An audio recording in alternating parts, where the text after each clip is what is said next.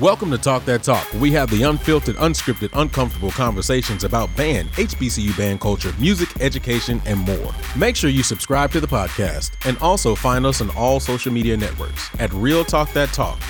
And now, let's start the show. Welcome everybody to Talk That Talk. We have the unfiltered, unscripted, uncomfortable conversations about band, HBCU band culture, music, music education, and more. Please make sure that as soon as you come in, you smash that like button. Go ahead and Get them likes up, man. Let's get these likes up, people. Click that like button. We don't even we ain't even ask you for no money, at least not yet. All right, but but it ain't costing you nothing to go ahead and click that like button. All right. Also, if you're watching us on YouTube, I appreciate you. So go ahead and subscribe to the network and click the notifications so that way you can be posted on all the things that we do. All right, here we go. Let's get to this first topic.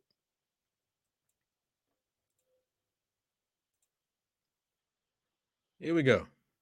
Now, the reason why I thought about this one was it, was actually a post that I saw from Krystal. Um, and so I actually wanted to take it and and expound on that. So let's have the conversation here. Are the old ways of band directing outdated? Are the old ways of band directing outdated? Quan, let's start with you.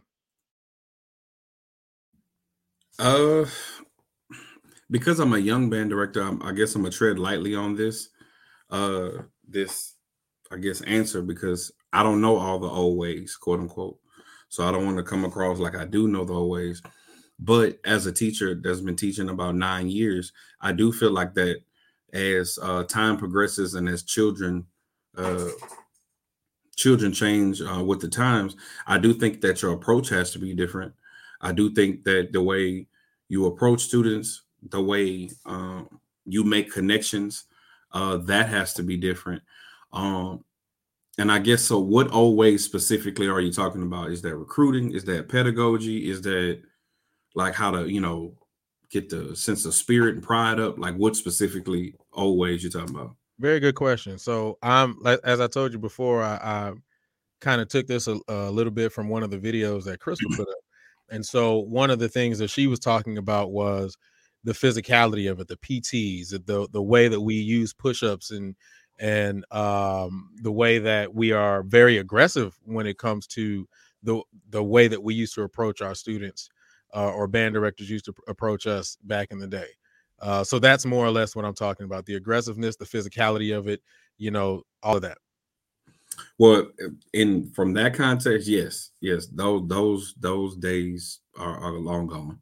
Um, because honestly, you'll end up losing in the long run than winning.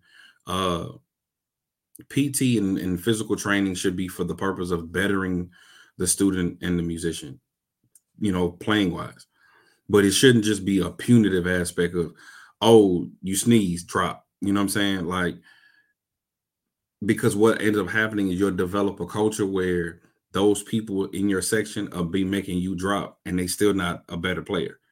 You know what I'm saying? So from that aspect, yeah, uh those things are outdated. In regards of the aggressiveness, you can be quote unquote aggressiveness, but you also have to have that fine line of respect. You know what I'm saying? Like even though that person is younger than you, or that student is younger than you, that, that student still is a human being. So if you're belittling or, or degrading them or hum, uh, for the purpose of humiliating them, then yeah, you are wrong. Um, one of my favorite Bible scriptures is love compels. So when you truly, when that student truly has a love not just for music but for that director and that visionary, they'll jump through the wall for them. So it's like teach them. So it's those little things that makes them that you can make them compel you to really do what you want.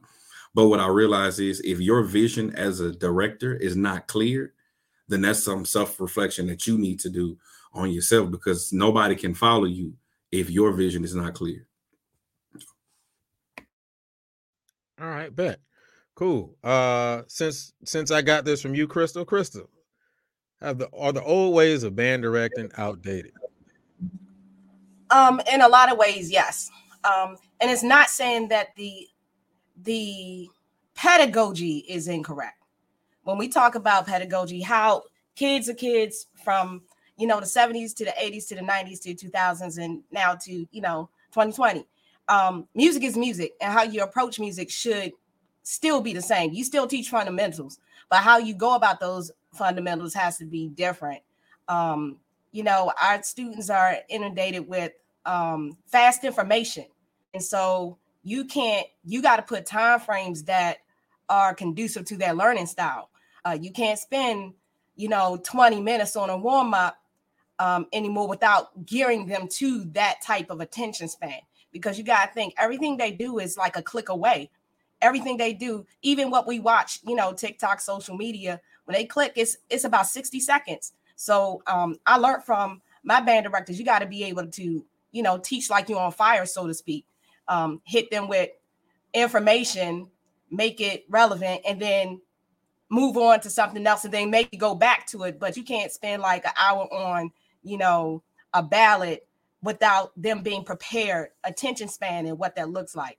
Um, when we talk about uh, relevancy, uh, of course, the music's got to be stuff that they understand. And if you're a really good teacher, you know how to connect old and new. Um, and I'm just, you know, year 15, I'm just starting to really, I would say, master. Hey, listen to this. Now listen to this. This is why it's relevant that you know both.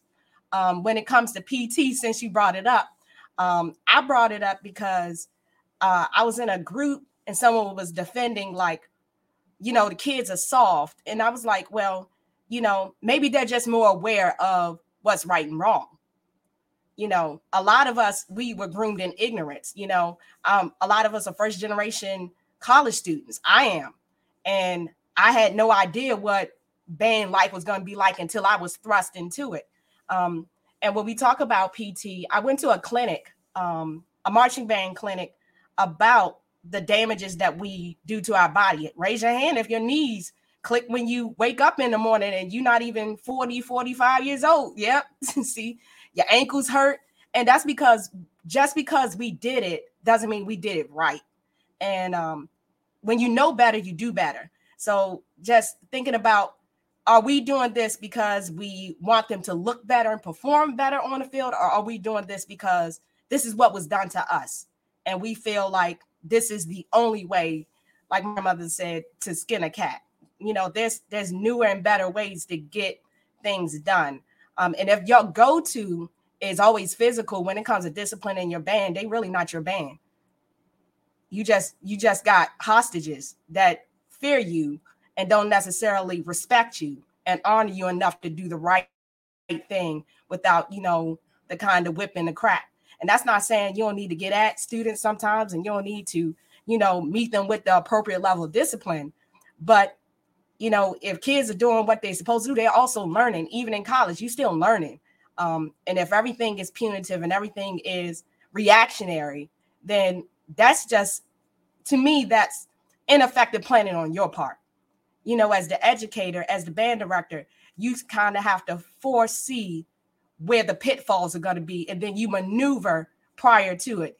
We all know, you know, after the first week of band camp, your kids can't do this type of drill.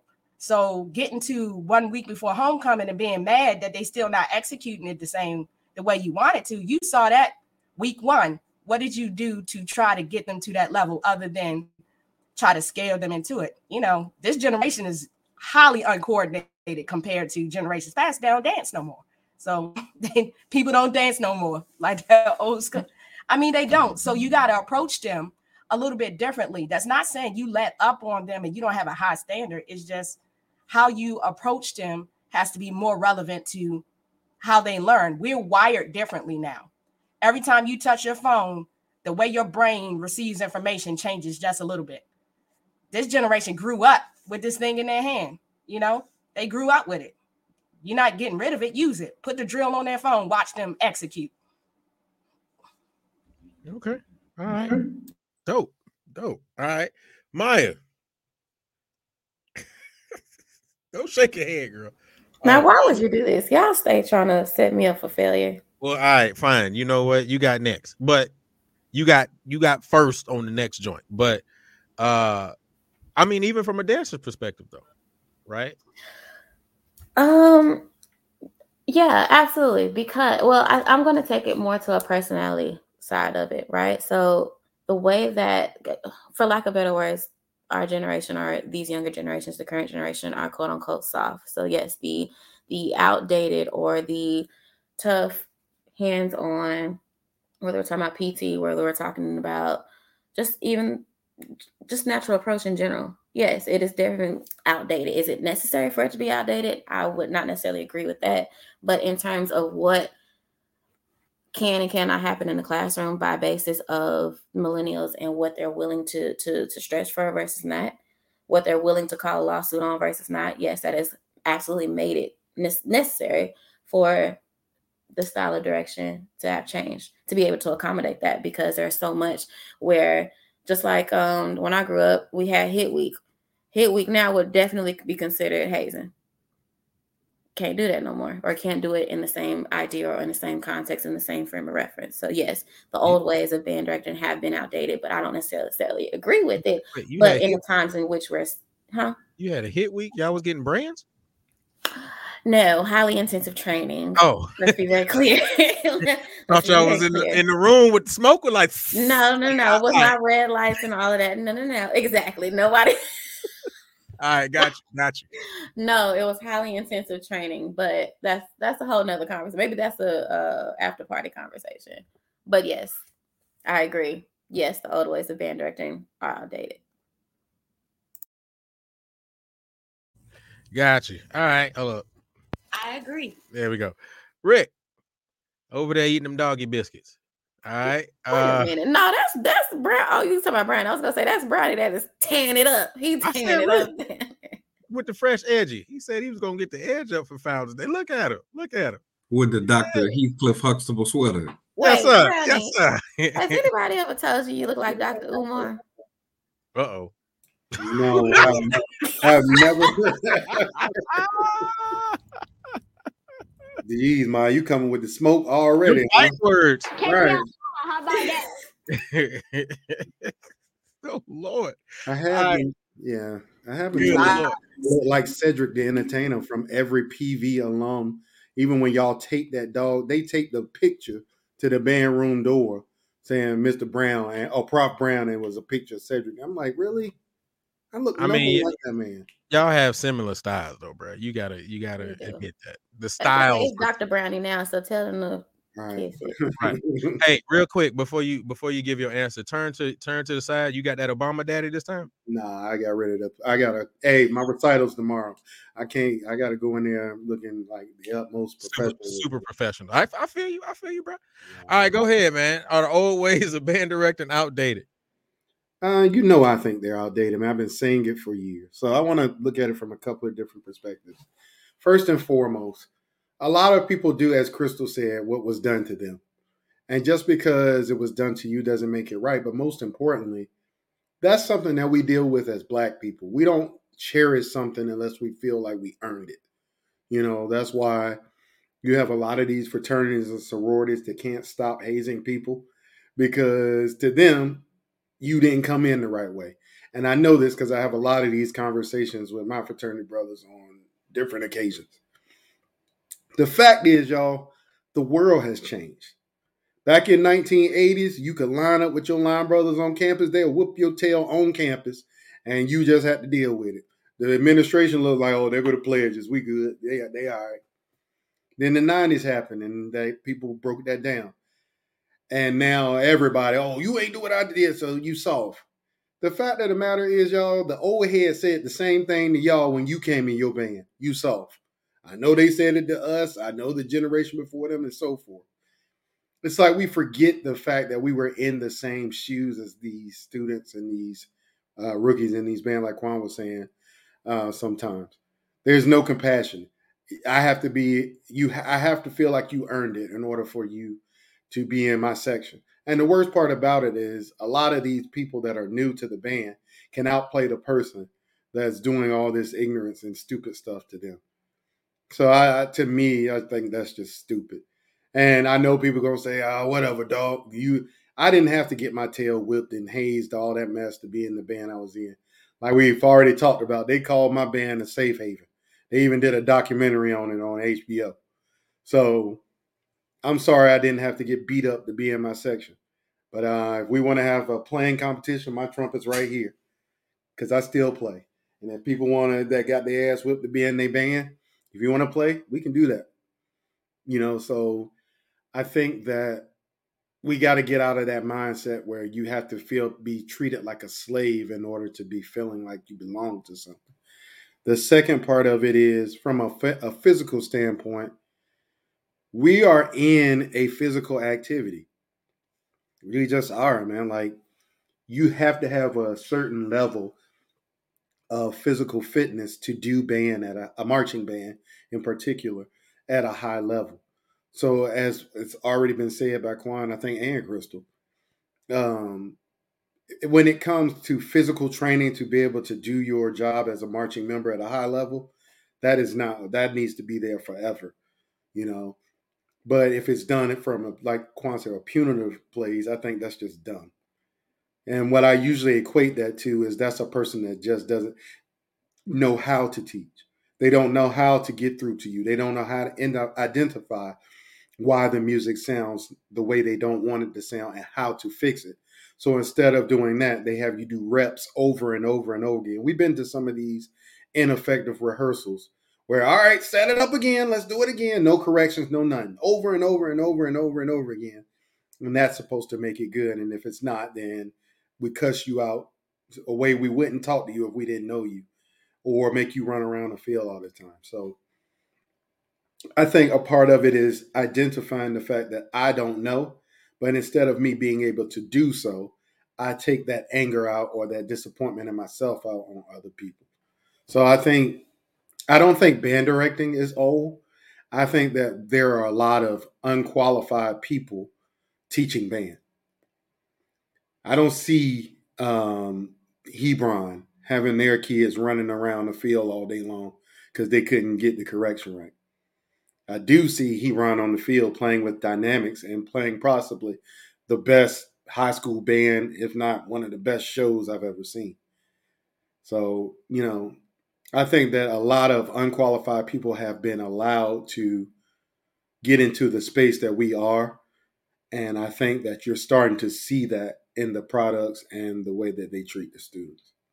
So, so um, let me ask you guys this question uh, because I know that having this conversation will generally um, garnish this particular thought. Won't these won't the kids be soft though? So what exactly do we mean by soft, right? Because the idea, like you said, Rick, or the thought process is, and I think Krystal, and if you combine, combine Krystal and Rick's thoughts, the thought process is you're doing it to us or we had it done to us, so it should be done to you because that's what made us quote unquote hard, right? So, but a lot of people will say, well, if we do that, then if we don't, if we take a lot of that away, then the kids will be soft. So, what exactly do you all think that means? What does that mean to be quote unquote soft? Anybody can go with that one. If if if if I go, I'll go first. I mean, I I think for every every person that that's marching in the 2000s i mean in my opinion the 90s and the 2000s were the golden age for band from of course from what i've seen of course 80s um but as like i've stated on the show before we're tribal people. So we we operate from the perspective of rite of passage. So if you didn't go through it the way i did well you technically don't deserve this same award or reward or whatever the case may be. I, when you speak about soft, honestly, those people only speak about it from a hazing aspect of possibly getting in the cut, because it's many people that I've seen that can outplay people, but they was like, "You gonna come through it like this." Well, if you already have the advantage, if the marching band is a musical ensemble, and you're literally outplaying, you know, and you're outplaying the people, then then what's the point? Like, what's the point of quote unquote coming through this said way when the purpose is making the musician better, to disciplining yourself to uh, enter this type of culture for this type of band for what whatever school that may be. If, if that person has that own self discipline, that own self drive to do those things, then, then what are we talking about, bro? Like I, I think when I was coming in, I had that mindset too. Well, you gotta come in like this and you gotta be like that. But as I've gotten older, man, that ain't true. Can this person play their horn? Can they play their drums? Okay. Are, are they on time? Okay. Because a lot of the times, the same people that saying, uh, they got to come in this way, they be the ones who late for practice. They be the ones who who uh in our PV words be shaming. They be the same ones that that that you know take it for granted after they quote unquote came in right. So I mean, the only time we talk about soft is from the physical aspect. They didn't run like us. They didn't do push-ups like us. But if you compare that band to them, if that band was better, well, they did their job. I like the tag in. Um, I think a lot of it is a, a misidentification of a lack of skills. Mm. Like we don't properly diagnose what's wrong. So if a band uh, is not marching to a certain caliber, we think that it's a physical lack when it might be an instructional lack. It might be we haven't broken down the fundamentals of marching in a way that is received by the masses. As a teacher, I was always taught if your whole class is failing, then you the problem. And so that doesn't mean me, the failing teacher, I gave out a bunch of and I say, Well, I did my job. Yeah, did you? And how effective were you in doing your job? Um, and when it comes to uh, uh, I, I, completely identify with that Quan. I came from the middle of nowhere. I didn't come from a marching band. Um, well, but I was taught how to play. My band directors were real big on you need to know how to play. You can learn anything else after you know how to play. And it's true. Um, and I think I had a problem in my mind with someone trying to convince me that I needed to get my butt beat when I was smoking you. It's like, like I don't care if I'm a freshman or not. I'm like, well, did it make you play better? And you know, from the sound of it, no. So how is this benefiting? And when we talk about the new generation, they're a little bit more like that on a norm. Like they're they're quick to question. Um, even my son, he'll question something in a in a in an old school. He might got his face knocked off, but he's not coming from a disrespectful realm. He's trying to understand how it connects. Um, this generation is always trying to connect information to something else, and so sometimes where we miss, where we think is maybe soft, maybe we haven't we haven't explained it or done it in a way that makes them intrinsically want to do it without all of that. Um, i was always taught the best motivator is the intrinsic one. That's the one where you own what you're supposed to do. Extrinsic you know that's reactionary. That's only after you march me 27 times through the show that i'm just tired of being out here and i'm gonna do it right because i'm tired i'm not trying to do it right because i want to make the whole thing look good or better um, and we don't have good reflective practices when it comes to um, the whys. Like, you know, I, I love Mondays after a game because then if you have a good program, then you start to talk about the why, the good, the bad, the ugly. And then it connects when you go back outside on Tuesday. You like now you see what we were trying to fix and it connects a little bit more. I think we just need to be a little bit more reflective and uh, transparent with students um, and how they look and how they sound. Uh, we do a lot of lying. That's just being honest. We do a lot of lying to kids and bands, um, college and high school. You know, somebody says you sound good, but really you got a good media team. That's a whole nother. I'm gonna stay away from that one. I said what I said though. I think a lot of it too, y'all. And correct me if y'all think I'm wrong a lot of it is when when people get called soft when they push back against the old people that try to push this stuff onto them.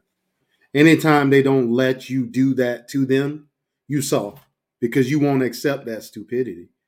And a lot of it, in my experience, has been that. You know, and at the end of the day, you know, I, have seen, I'm looking at some of the comments and all, and I, and I appreciate where some people are coming from there's a lot of things that we have not adapt, adapted to this show band style that will make some of these things easier.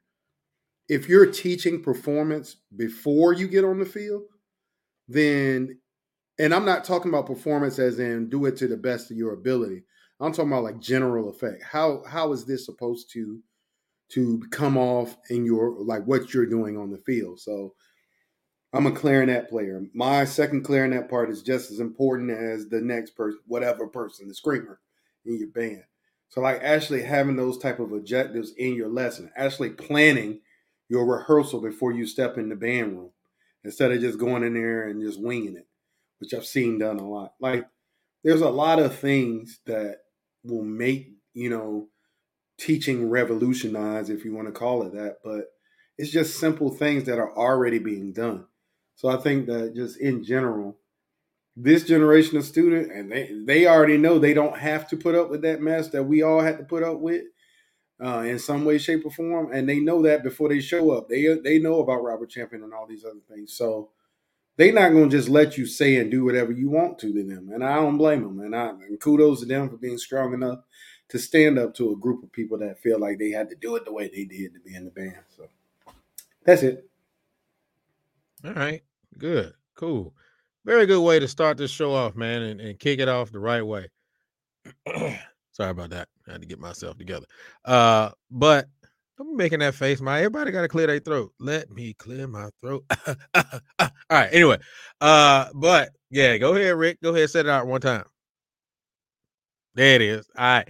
Cool. if you're just tuning in, welcome everybody to Talk That Talk where we have the unfiltered, unscripted, uncomfortable conversations about band, HBCU band culture, music, music education, and more. Please make sure that as soon as you come in, you go ahead and click that like button. Let's get these likes up. All right, I'm seeing these likes go up, I want to continue to make them go up. All right, we want our likes to match our viewership.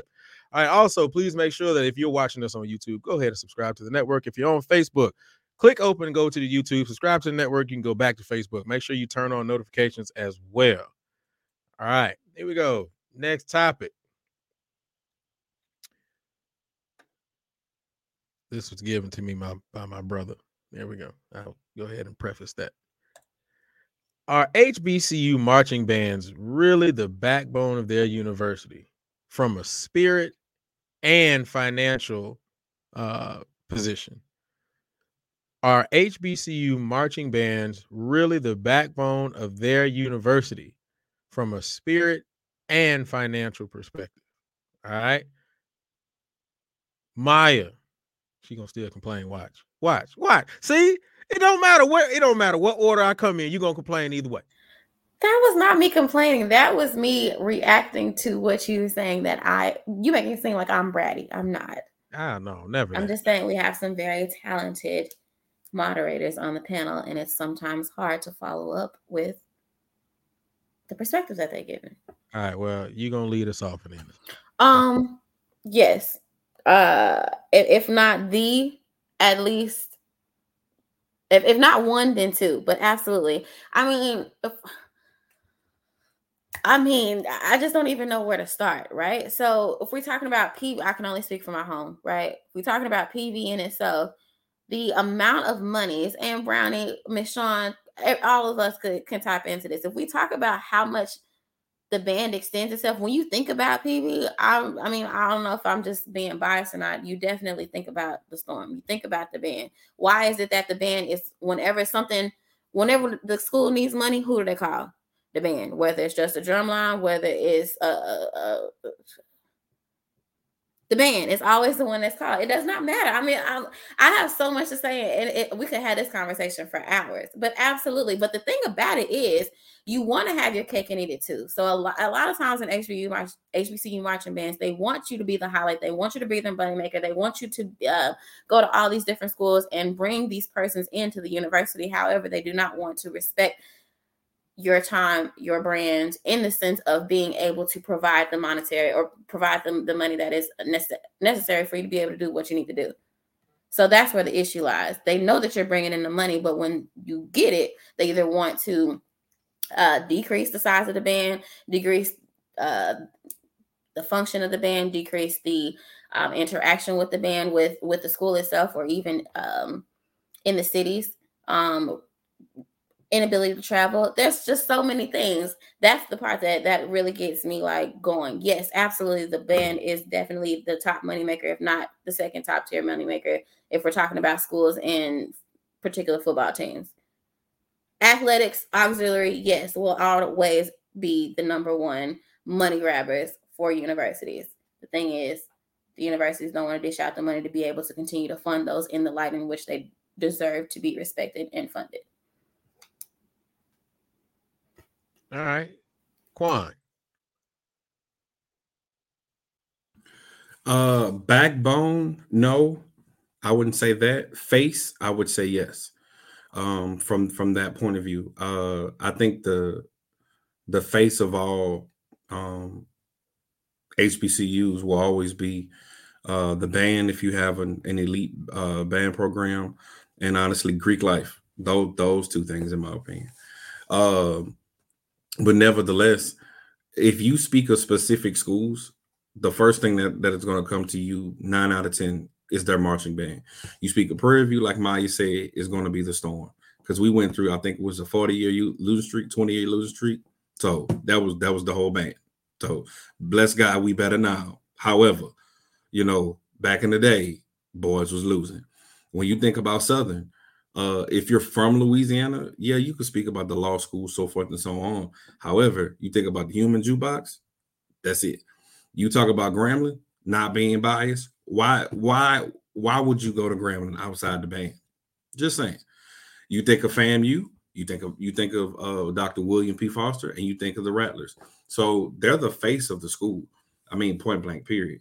Um, what I say backbone, nah, but honestly, it's a strong part um, and the intricate part into that university or college. And if you took if you took that entity or organization away, honestly, that whole uh, university would honestly be changed forever. Could you imagine Southern University without the human jukebox?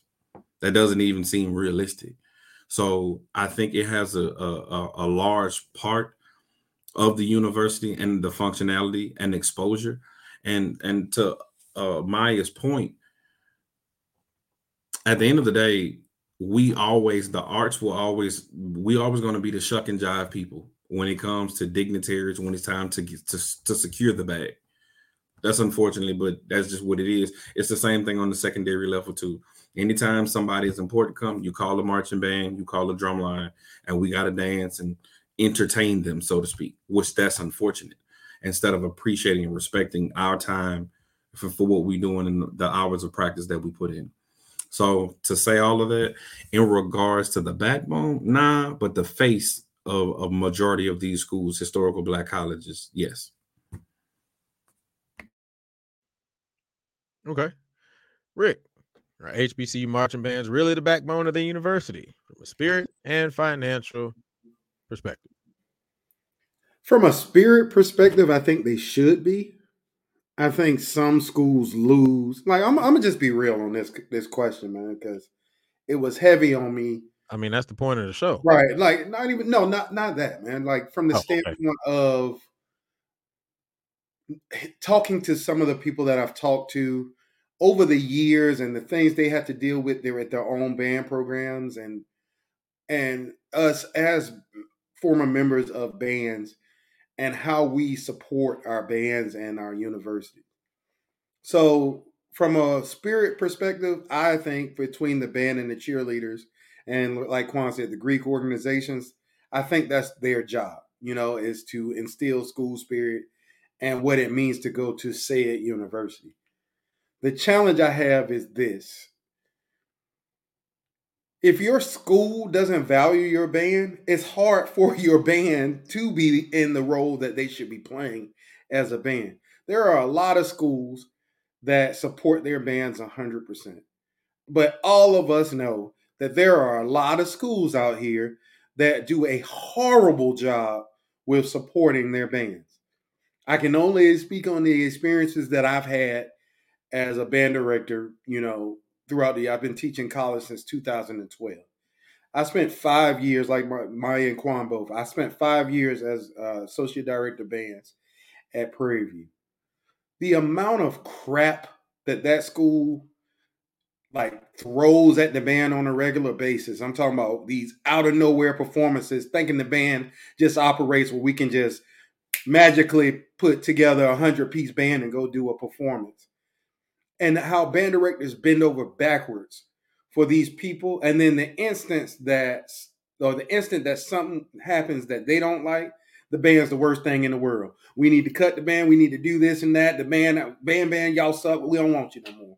But as soon as that dignitary, like Quan said, comes on campus, hey man, can you put a better band? Give me about 50 pieces, brother. Come on over.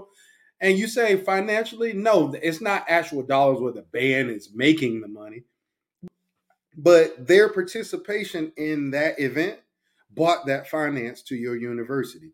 Their participation in the game day experience makes HBCU bands programs, I mean HBCU football programs and sports programs relevant. Because I know we we aren't the reason for a football game, but take any band across this country away from their that in an HBCU experience away. I guarantee you the the viewership at the game will be a lot less than what it was. So much so that band programs, I don't know if people know this, are written into the contract of a lot of these classics. So you, as band directors, they don't even have a choice on if they can participate in some of this stuff or not. So it's very frustrating where you have an integral piece of the the the everyday uh, life of an HBCU that is constantly, like I said, PV. Like if y'all only knew some of the conversations we had to have with people who knew absolutely nothing about what it meant to do what we do. But those are the people you have to go to. And then they don't support you. They don't give you the adequate, you know, resources you need. I'm not talking about money. I'm talking about, okay, we understand it takes this amount of time to do that gig. No, they don't even ask that question. They just expect it because they want it. You know, so there's no involvement. There's no, there was no conversation there and we got 250 students looking at us like, what we doing? Why we here at four in the morning? Why we here at five in the morning? You know, not mentioning that, you know, from what we were doing, we were, you know, putting students in every program on campus. They weren't just coming there to do the marching band. They were coming there to be a nurse or to be an engineer or a farmer, which is super important. You know, so financially, I think that bands are integral to the success of, a lot of these universities because they are a part of a lot of those those conversations and those events. And definitely from a spirit perspective, I think so. But I think that bands deserve a little more respect than what they get from some of these people that are in charge of making decisions who sits in dean's offices and makes decisions without even coming to see the band. They don't probably don't even know students in the band, but that's the people that make decisions for your program. So I think that there's a lot there, but ultimately, I think, me personally, I think yes, they play a part. They're not the backbone, but they play a huge part in the success financially and spirit wise. All right, dope. Krystal, are HBCU marching bands really the backbone of their university from a spirit and financial perspective? Um, I would say that they're very important in a sense that they help control the culture and climate of the school if they're a successful program in that school's eyes. Um, as far as finances, uh, marching band expensive, y'all. I don't I don't think people understand. Yet, um, indirectly, marching band brings in money, but not directly and not in a quantifiable way that we can say is making a dent. Um, was making a dent. Um, some of us would never believe it's endowments, it's um, you know, ongoing donations, it's the ticket holders at the game that just buy season tickets every year because they graduated in 1972 and they're to show up to the game whether the band is there or not. Um, they're there for the whole experience and culture of it. So indirectly, yes, they're adding to those finances. But um, when we look at other organizations on campus, um, not so much. And then you got to look at how the expenses of scholarships and um, disposables. We think about instruments don't have an eternal lifespan. Uh, uniforms don't have an eternal lifespan. Um, and you have a big recruitment year, that's more money out than you might get back in. But at the end of the day, it's part of the culture and it does help bring um, behinds in the seat. Uh, when we talk about the spirit, absolutely. Uh, just to take a quote from my band director, it's the first thing and the last thing you hear. if we all really think about it, you know, those little freshman orientation, you know, those little summer, you know, that's the first thing that you that was usually your first experience with the university if you wasn't, you know, like most of us a part of it. But even still, you're part of that first experience and you're part of that last experience um, if you are so blessed to get that cap and gown and walk across that stage. Um, so not not backbone. I will say um, part of the support systems that makes the university what it is. If successful. Now, if unsuccessful, they could give a goddamn about your band. And we and it's reflected in in a lot of our HBCU bands that we can't just figure out why why they can't just get off the ground. Why, you know, historically for years and years they're still trying to, you know, even get to, you know, just just being par. Um, and that's because usually behind the scenes, the university doesn't see value into sewing into it for it to get to a point where they start to see some of the residual um, effects of supporting it. Um, and we experience that in education now too. You know, if we can't quantify what band is with a grade and test scores, then it just doesn't get any support. So I wouldn't say backbone, and I would say part of the culture definitely and a big influencer and financially doesn't even make a dent. All right. Cool. So, any final thoughts before we move to the next topic? Nope, we good. Okay, good. All right. All right, then. If you're just tuning in, welcome everybody to Talk That Talk. We have the unfiltered, unscripted, uncomfortable conversations about band, HBCU, band culture, music, music education, and more. All right. Please make sure that when you come in, you go ahead and smash that like button. Touch that like button. Go ahead and tickle it just a little bit. All right. Let's get these likes up.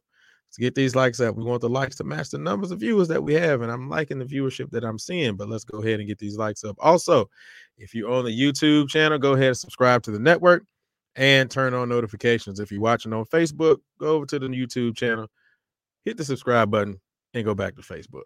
All right. Next topic. So uh, this one's going this one's going to sting a little bit. Um maybe maybe not. I don't know.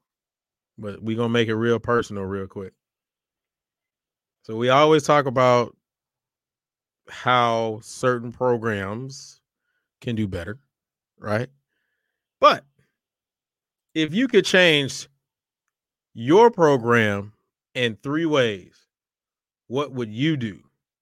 So if you could change Quan, I'm just going to use you as an example because you got the, the confused face. If you could go back to Prairie View right now as a director and change three things, what would it be?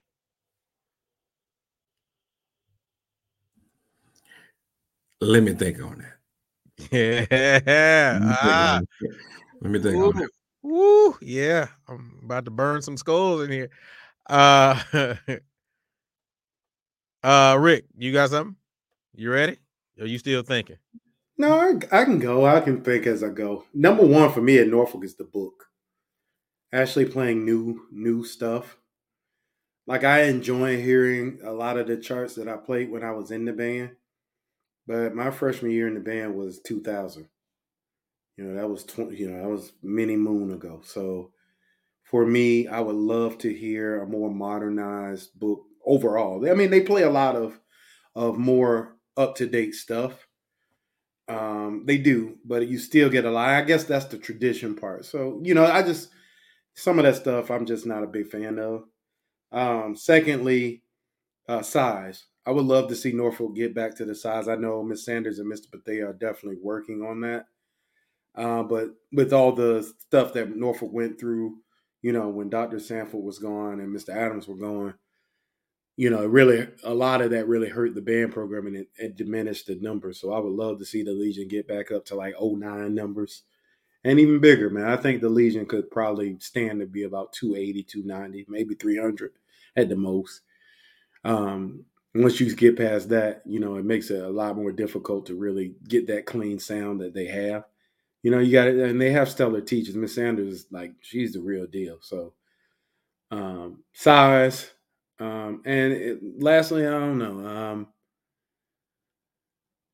just overall, you know, I think that Norfolk has its own lane. It's always had its own lane. We not we've never tried to be like over other bands. But I would like to see Norfolk get more exposure. Like, yeah, they'll do one show a year, you know, and people like, man, that is a good band. And then you never see them again. So I don't know if that's a media presence. I don't know that if that's, you know, we were just talking about money and stuff like that. You know, I don't know if that's a resources thing, but I would love to see Norfolk get more more of the limelight, more of the, you know, people looking, clicking on videos and things like that, because Norfolk is a great band. And Norfolk doesn't always get the credit they deserve. And it's frustrating seeing some of these bands who don't always sound great um, being like the standard of what people see black college band being. Because at the end of the day, y'all, we are musicians just like everybody else. And for us to change our standard and be accepting of things that just aren't good for the sake of saying it's the culture i'm sorry i'm not i'm not interested in buying into that. There's a lot of good bands out there tennessee state um, norfolk you know all, all these bands that play with a good sound and try to try to do things that don't get credit so for me it's you know size it's exposure and it's the book all right. Krystal, if you could change your program in three Mm-hmm. ways, what would you do? All right. So um I'm gonna laugh a little bit because I I'm, I don't like being unprepared. And when y'all said y'all was sending the questions like the day of, I felt like that kid in class that like, why won't the teacher give us the study guide today? So I ain't cramming. Um, so I made this whole list. this is my it's not my list for this question. It's literally all the questions, but I just don't like I like to have my my my thoughts well out of because people like to misquote me. I'm I'm gonna be real. People like to say, "Oh, she said this," and I'm like, "Nah, nah, I, no, I got the transcript. That's not what I said." Um, so one, I think we just at Morgan we need some 21st century recruitment practices. That's number one. Um, the school is a good school. Like people, like, why would people go to Morgan? I was like, you know who who graduated from Morgan? It's like it's it's it's it has a history of being a very solid university. Um, it's beautiful. I know when people say Baltimore, they just they turned off. I I've never been to Baltimore until I went to Morgan, and I'm from Maryland, and that's kind of out of the stereotypes. I know I never set foot in Baltimore. I'm PG County girl, and I was like, damn, this this is beautiful. I knew I was going there the moment I set foot on campus, and I visited a bunch of schools in North Carolina. My family's from Snow Hill, so I knew I was going to A and T in my mind. And then I stepped foot on Morgan campus, and that was it for me. Um, so I think we need more reach down in recruitment. We have a local district that's kind of suffering. Um, oh, and we have a lot of like fine arts schools. Like we have a high concentration of fine art schools where it's mostly black and brown kids that do not even think about going you know, down the street and we'll go to, you know, our PWIs and get treated like dirt. And that's because nobody's going, it's we don't have a really good relationship reach down to those to from just in our own region. Um, people always say there's no band there. It was like, no, we have band, it's just different. It's, it's, it's a little different. We really are in a corps style land here. A lot of people don't know regionally. Once you pass Virginia, uh corps corps style bands in high school whether they're black or white is really the majority um show style is not really or traditional is not really the norm here so that um more shadow days high school you know um those things that once you have kids in the system you have their interest then they make the decision because they feel like you want them this generation likes to feel like you want them, but they're not, they're a little more egotistical than we were. They're more like, all right, what you got to offer me? And so that's one. I want to see Morgan travel. Oh my gosh. Um, there's this meme like of a kid throwing a football to himself. And I swear to God, that's how I felt sometimes being at Morgan. Like, we'll go, you know, we didn't start going to A and T until like my junior year. That's like 2004 and I think people so happy that we left like Virginia. Like we hadn't been past Virginia in decades, like a long time. So I like to see them travel. Um, and last but not least, uh social media presence. I mean, back to those, you know, outdated practices. Social media is not going away. Um, you know, if you don't have at least three out of the five major social media accounts with your band running at least new material at least once a week, you behind the game um, in recruiting and uh, retention and garnering uh, kind of more respectability to your program. And that's not saying that the program's bad, not at all. It's just saying don't people don't know what they don't see. So that's that's mine. All right. She tried to run, but we got her back in here. Maya, if you could change your program in three ways, what would you do?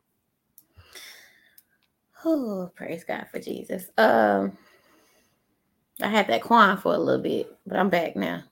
All right, let's see. So let's be clear. We're talking about my program in the time in which I was a part of it. No. Oh, Talking about your program now.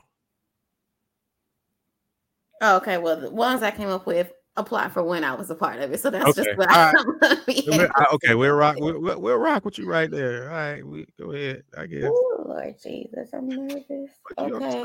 Um budget. And I think that we definitely hit on that with the the previous question. Um, but just readily available resources, the budget to be able to um uniforms, the facilities in themselves, instruments, things of that nature.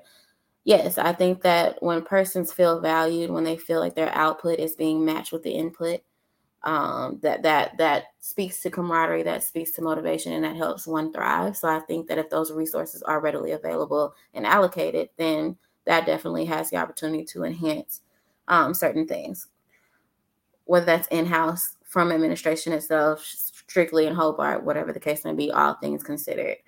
Um, now, okay, so I wrote band heads versus bandsmen. And I say that because uh, I'm I said that we said that we was gonna ruffle a few feathers. Now, during my career in the band, I think that we could have done a lot more, got a lot further if those quote unquote not necessarily bad apples, but those persons who align themselves with a particular negative type of thinking, as opposed to wanting to orchestrate or carry out or facilitate the vision that was being provided um, I think that that definitely could have took our band program within those years. I think we could have been closer to what we're seeing now or the transition in itself.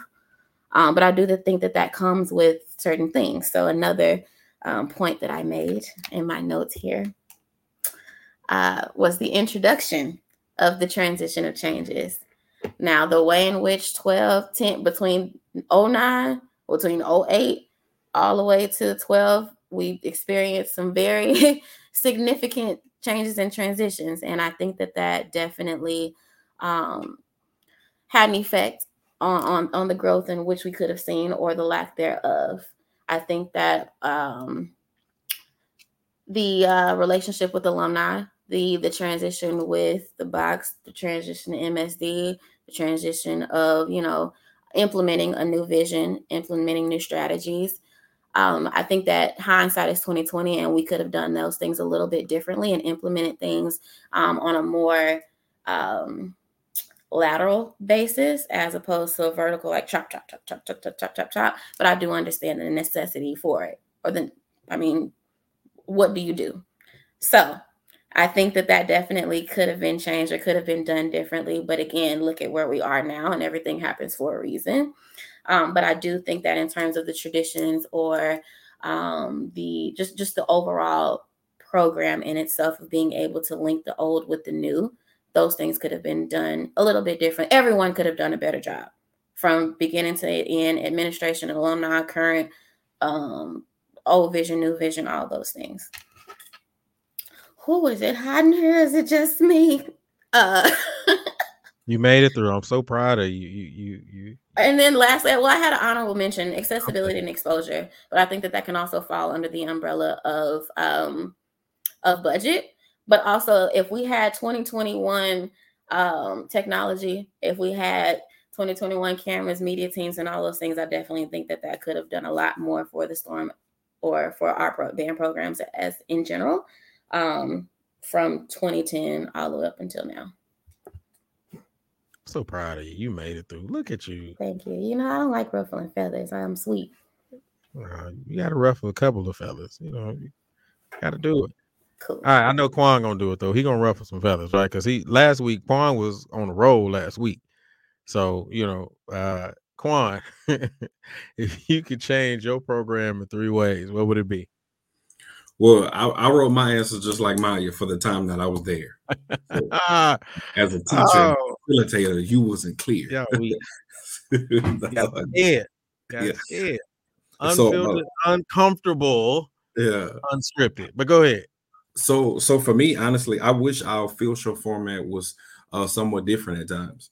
Uh when I marched, of course, you know, entertainment tonight, first drill, you know, set up for the box, box do a fire feature, we come back, you know, like we knew that format, you know, black foxes come do their thing, you know, dance routine, so forth and so on.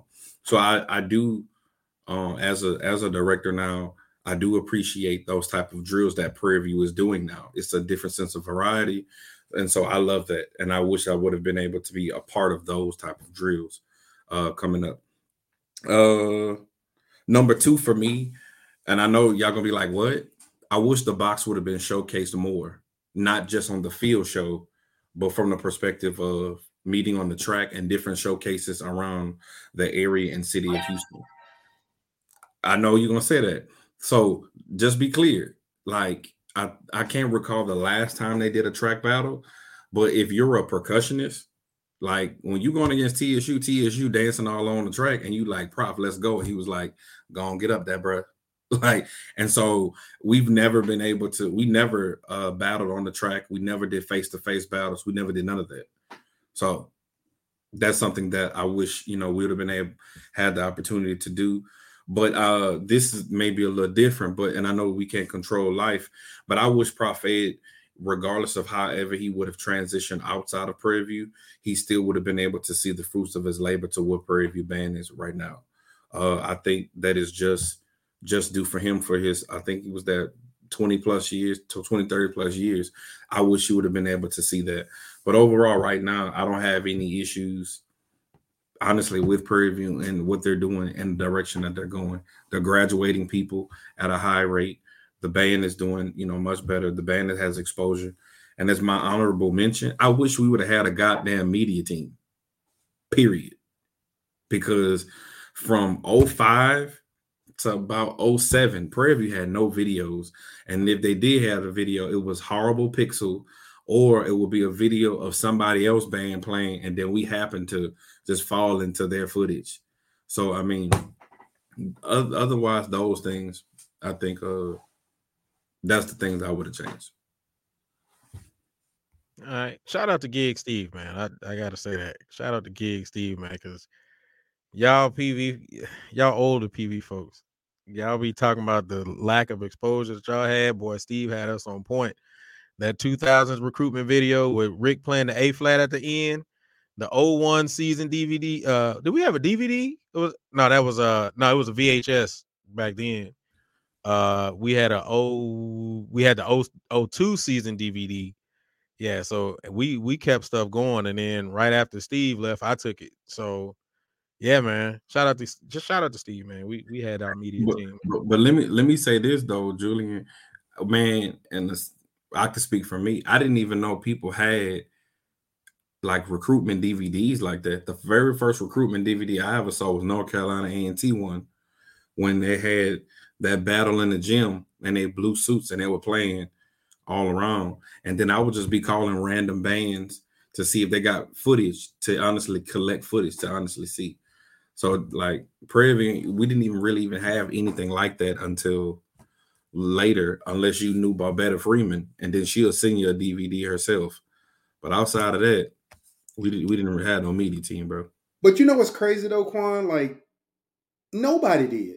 Like uh, other than like Norfolk State, and they were investing huge money into Steve, man, to do what he was doing. He wasn't doing it for free. Most people had those VHS daddies and stuff like that. And the sad part about it is, it's a lot of good bands that get no exposure. Morgan is a good band.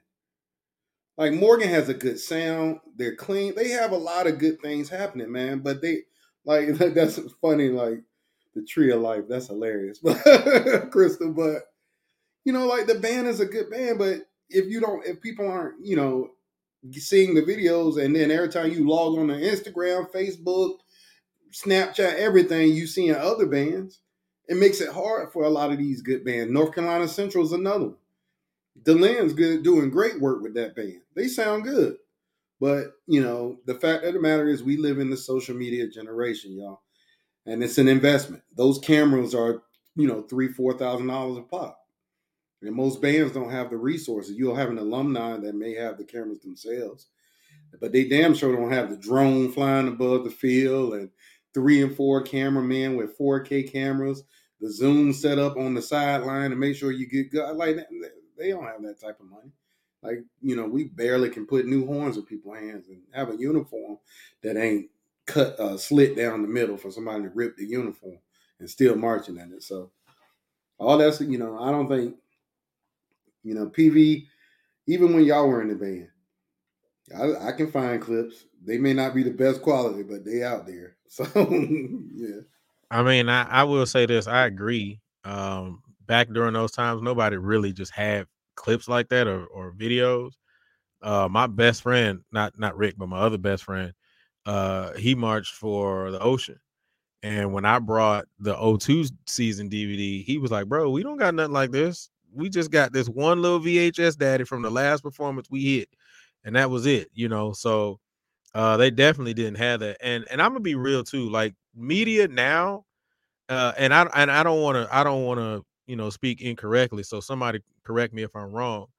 Uh, but Garrett, man, he really changed the game because he was the one who really started with Southern with the three and four different cameras and the different views and the different shots, a wide shot, a close shot. You know, he's the one who really started that, and everybody else kind of follows suit. I really think that you know, I don't know, I'm not, I'm, I don't want to be wrong, but I really think that if he didn't really start that trend, I think we would have just continued with the wide shot daddy that we would get from the, he, uh, press box. But he's the goat. Like, I'm sorry, y'all. I know absolutely. absolutely. Garrett Edgerton. Like, we all know his name that in, in itself, we didn't march with the I don't I've never met that brother in my life. But everybody on this call know that brother name and what he does. And that's kudos to him. And I know they call themselves the Kings. That's the King.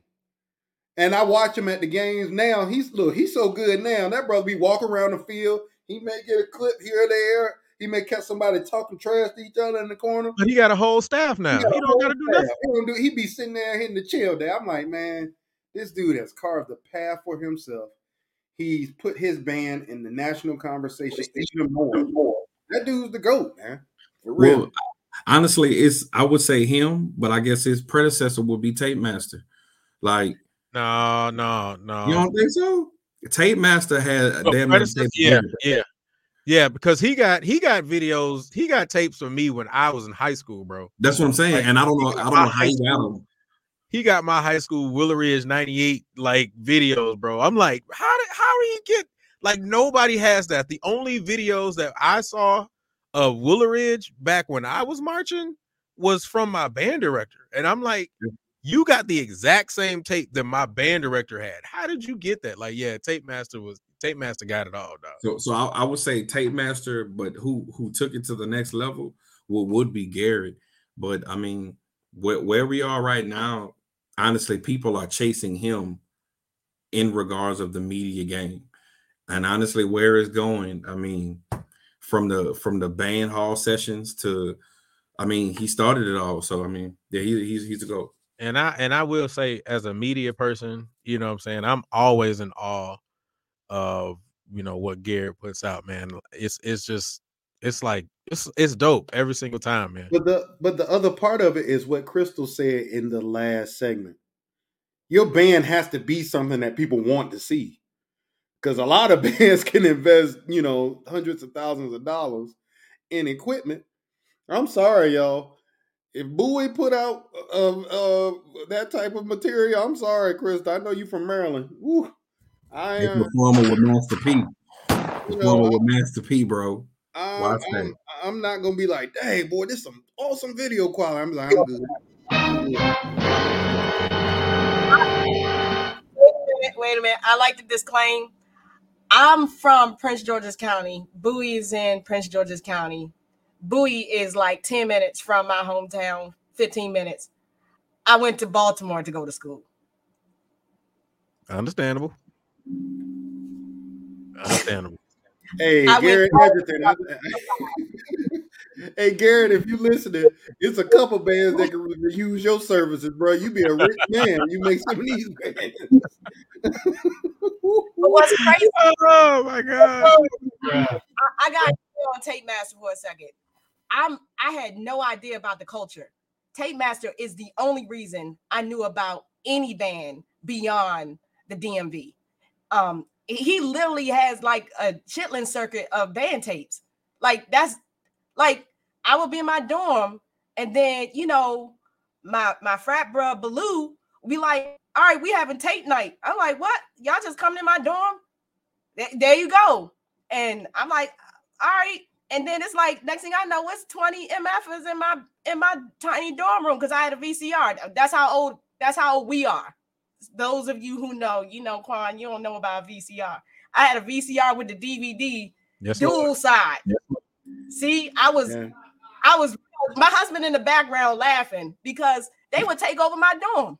I'm like, listen, Chris, you know what's crazy? thing Chris, you know what's crazy though? The first time I ever saw Southern was in Mario, who's not here tonight. Big up to Mario. Hopefully everything's okay. Was in Mario dorm room from them having a little grainy 480 VHS camera, Listen, listen, bro. cranking it up. I had never heard Southern before. Listen, I gotta tell, and, and I wish Mario was here because he would he would actually agree to this. The first time I stepped on campus, I had a VHS of my high school, and like, yo, anybody trying to watch my high school dog? My high school could whip on any of y'all high school dog. That was the first thing I did when I got on campus, bro. Like, yeah, I I, I know, I know. A Chitlin circuit of band tapes, waiting for a band tape. I knew who Warren Shaw was before I even knew that there was a Clark Atlanta. I was like, where these come from? Mm-hmm. Oh, this come from Shaw. I'm like, all right. When when, when we watching this and who ordering food? Mm. in 2001 when we played Morris Brown. I remember it like it was yesterday because them band tapes was floating around on the fifth quarter. Y'all remember the fifth quarter website and all Yes, that? sir. Shout out Them Chris. band tape daddies was floating around on more of, of Morris Brown tubas playing that baby face. Hey, hey, Eat y'all boy. No, and all of us was like, Bodation, y'all about to get this work. And we got it down there. And when they heard, when we heard that phony intro from them trumpets, all of us was locked up in the stands. We all looked back at Bodacious like, y'all about to get it. and they came in with that two apart, locked up while we sit there with the straight grit faces, just, just eating it. Dude, you gotta find that video. At the Oh man, you know, you know, you know. I, all I gotta do is go to Tape Master. It's there, dog. You know what I mean? and that boy, they gave it the two. I had to just take your beat and know. See, we not honest like that no more though. We we not honest when we getting our ass kicked. You know, people going like, "Nah, I ain't get my like." No, we used to know back in. We knew we were getting our ass kicked. We But we I- would sit there. You know, we knew. But the thing about it, Krystal, is not even the fact of we knew. You have to understand, and we talked about this prior to on, a, on another. I think it was last week. Media has changed the game because back in the day, unless you got that VHS, nobody else saw it, so nobody else had an opinion to put on it. Which means that if you got if you got your ass whooped, you just got your ass whooped. We could take it, but nobody else saw it, so it was okay to be able to say, "Yeah, we got our, our ass whooped in the middle of the in in the band room." But now the whole world sees it, and now you got to try to save face. Like, nah, dog, it didn't happen that way. But it's crazy though, Drew. I, I agree with you, but I agree with Krystal more. Back then, hey, at Norfolk, we won't taking L's every week. So when we did take We- an L, whoa, whoa, whoa, whoa! But that's Norfolk. That's Norfolk. But I'm just giving my Norfolk, like, Norfolk and the MEAC during our time, bro. You got to remember Norfolk and the MEAC during our time. That's a completely we- different situation. We would admit if we took an L to A&T in 2000, we took an L. I Down agree. there A&T, they gave us the business. But when we came back in 01 and hit them with that shaft, daddy, there was no questions asked. Hey man, that is a legendary video when them lights cut off, dog, and them fireworks hit. Dog, that's legend. I got to find that one. Dog. I got to So- find that one. So they can they like we were not scared to admit to, that we took a L because we weren't taking L's every week. It's some bands out here now. They march to the stadium, and some bands are this is an instant win. We can hit fight song, and we got this. Like, so I think it's it's more a pride thing. Cause like Maya said last week, in 2013 when we went in there against Jackson in that daggone fifth quarter, Let's You know, not I bring all that the heart. tragedy up. Let's not bring all that tragedy up again. We had a whole, we had a whole conversation about that. Well, look, man, we tragedy. I don't need Maya getting them flashbacks again. You know, we already made her distraught on the last show. Let, us just let's lead the pack. Look at her. She's like, man, I ain't trying to hear this mess again. I'm I'm having flashbacks, but I got too much pride. So I'm, I got too much pride, dog. I'm sorry, because uh, I, I I can say it now. That 06 uh T- Labor Day Classic, my first year, I was like, dog. Like first, oh, of wait, real quick. What year? that was 06 TSU. Okay, I just wanted to say that. Oh yeah, oh yeah. Mm, Nah, All right, go ahead. Go Hey, ahead. hey, hey, today November 17th. Shut that up. you're right. You Congratulations. right. You're right. You're right. Uh, You 06. All right, go ahead. so uh, so the whole point, like, oh, I- I'm talking about uh all I had buku people from New Orleans that was in TSU band. You know, they grew, they swelled. I was like, that was the year, in my opinion, TSU murdered the SWAC. I don't give a damn what nobody said. That was a year when them boys opened. That was the up, year was- from when all them uh, cats came from New Orleans, right? yeah, yeah, yeah. Yeah. Oh yeah. Oh yeah. TSU that year. Whew. TSU that year, I said, I, like when they played, I was like, damn, bro. I know I came to the wrong band. I was like, the box is cold. The box held its own. But I ain't gonna lie, that band when TSU opened up, I was like, yeah, this is gonna be a long night, brother. Yeah, I, I, I can I can admit that year in 06 when when uh, all them New Orleans cats came to, to TSU, they was Mhm. handing out L's left and right. And and I don't say that much about TSU. I can tell you that 100%. But that year, bruh, without question. Matter of Without, fact, they played that careless whisper on Southern. It didn't sound the best, but it's like they they was they was they was like neck and neck with them the entire game. Like they because you know Southern has can bully people. Like, but TSU they was they was like, bro, we we in this thing. And honestly, that was that was the first year, bro. I was like, damn, TSU doing it. But the box still won. All right, man. That, man, we that one went a lot longer than I thought it was gonna go, but it's all good, man. All right, here we go. If you're just tuning in, welcome everybody to Talk That Talk. We have the unfiltered, unscripted, uncomfortable conversations about band, HBCU band culture, music, music education, and more. As soon as you come in, go ahead and smash that like button. Go ahead and get these likes up, man. I appreciate everybody who is supporting us and who has already hit that like up. God dang, keep it there. Who has already hit that like button, man. So if you haven't hit that like button yet, go ahead and do it. I even got a, a crying face on here, man. I don't even know why we got a crying face, a little sad face daddy, but it's all right. I don't care if you put the sad face daddy in there. You can put that in there too. All right, but just go ahead and click that like button. Whatever you whatever you personally feel, go ahead and click it. Also, if you're on the YouTube, go ahead and subscribe to the network and turn on notifications. If you're watching on Facebook, go over to the YouTube, subscribe to the network, go back to Facebook, and we appreciate you. All right. Uh after this last topic, we're gonna put the uh link in the chat so that you can come in and you can call in with us, give your opinions and thoughts on any of the topics that we've had this week, or matter of fact, today, last week, or previously. All right. So after this last topic, we'll open up the phone lines. All right, what's going on, Ed? I see you. Appreciate you, brother. Garrett, you the goat. I mean, hey, Showing love, man. Very That's- much that. I think I said that like a week or two ago. Like, if you don't think that man really changed the game, you're smoking crack. nah. God crack. You went to the, the immediate worst. Well, of that's better than what I was gonna say. We got Tom, we got Tom Brady on here. Cuz. very much so. And the thing is, like, as he continued to, and I, I remember talking on this. I don't know what we're talking about. As he got better, his equipment got better, his vision got better. I mean, that's, I mean, shit. Okay, let's just Absolutely. get off of it. started, he That's why everyone is forced to do what they're doing now, he and started with still, you know, I mean, still trying to keep up. he but- started with the 720, went to the 1080 now, and then right to the 4K. So hey, I mean, the drones, uh, uh, uh, the little what you call this thing that go into uh, instead of putting your plume in there. Movi, Movi, whatever. Sure, that. Yeah. Yeah. Who's doing that? You get a, a top shit. Yeah. Don't get me. She got a little happy. Oh, okay. All right, here we go. No, because I appreciate artistry and I can appreciate value and, and like having a vision hey, and being able to work through it. I can appreciate that. said you got happy. I didn't say nothing else. You implied I something. I am happy. There you go. Put a smile on your face It's happy. There we go. See, we let them eye smile. All right, here we go.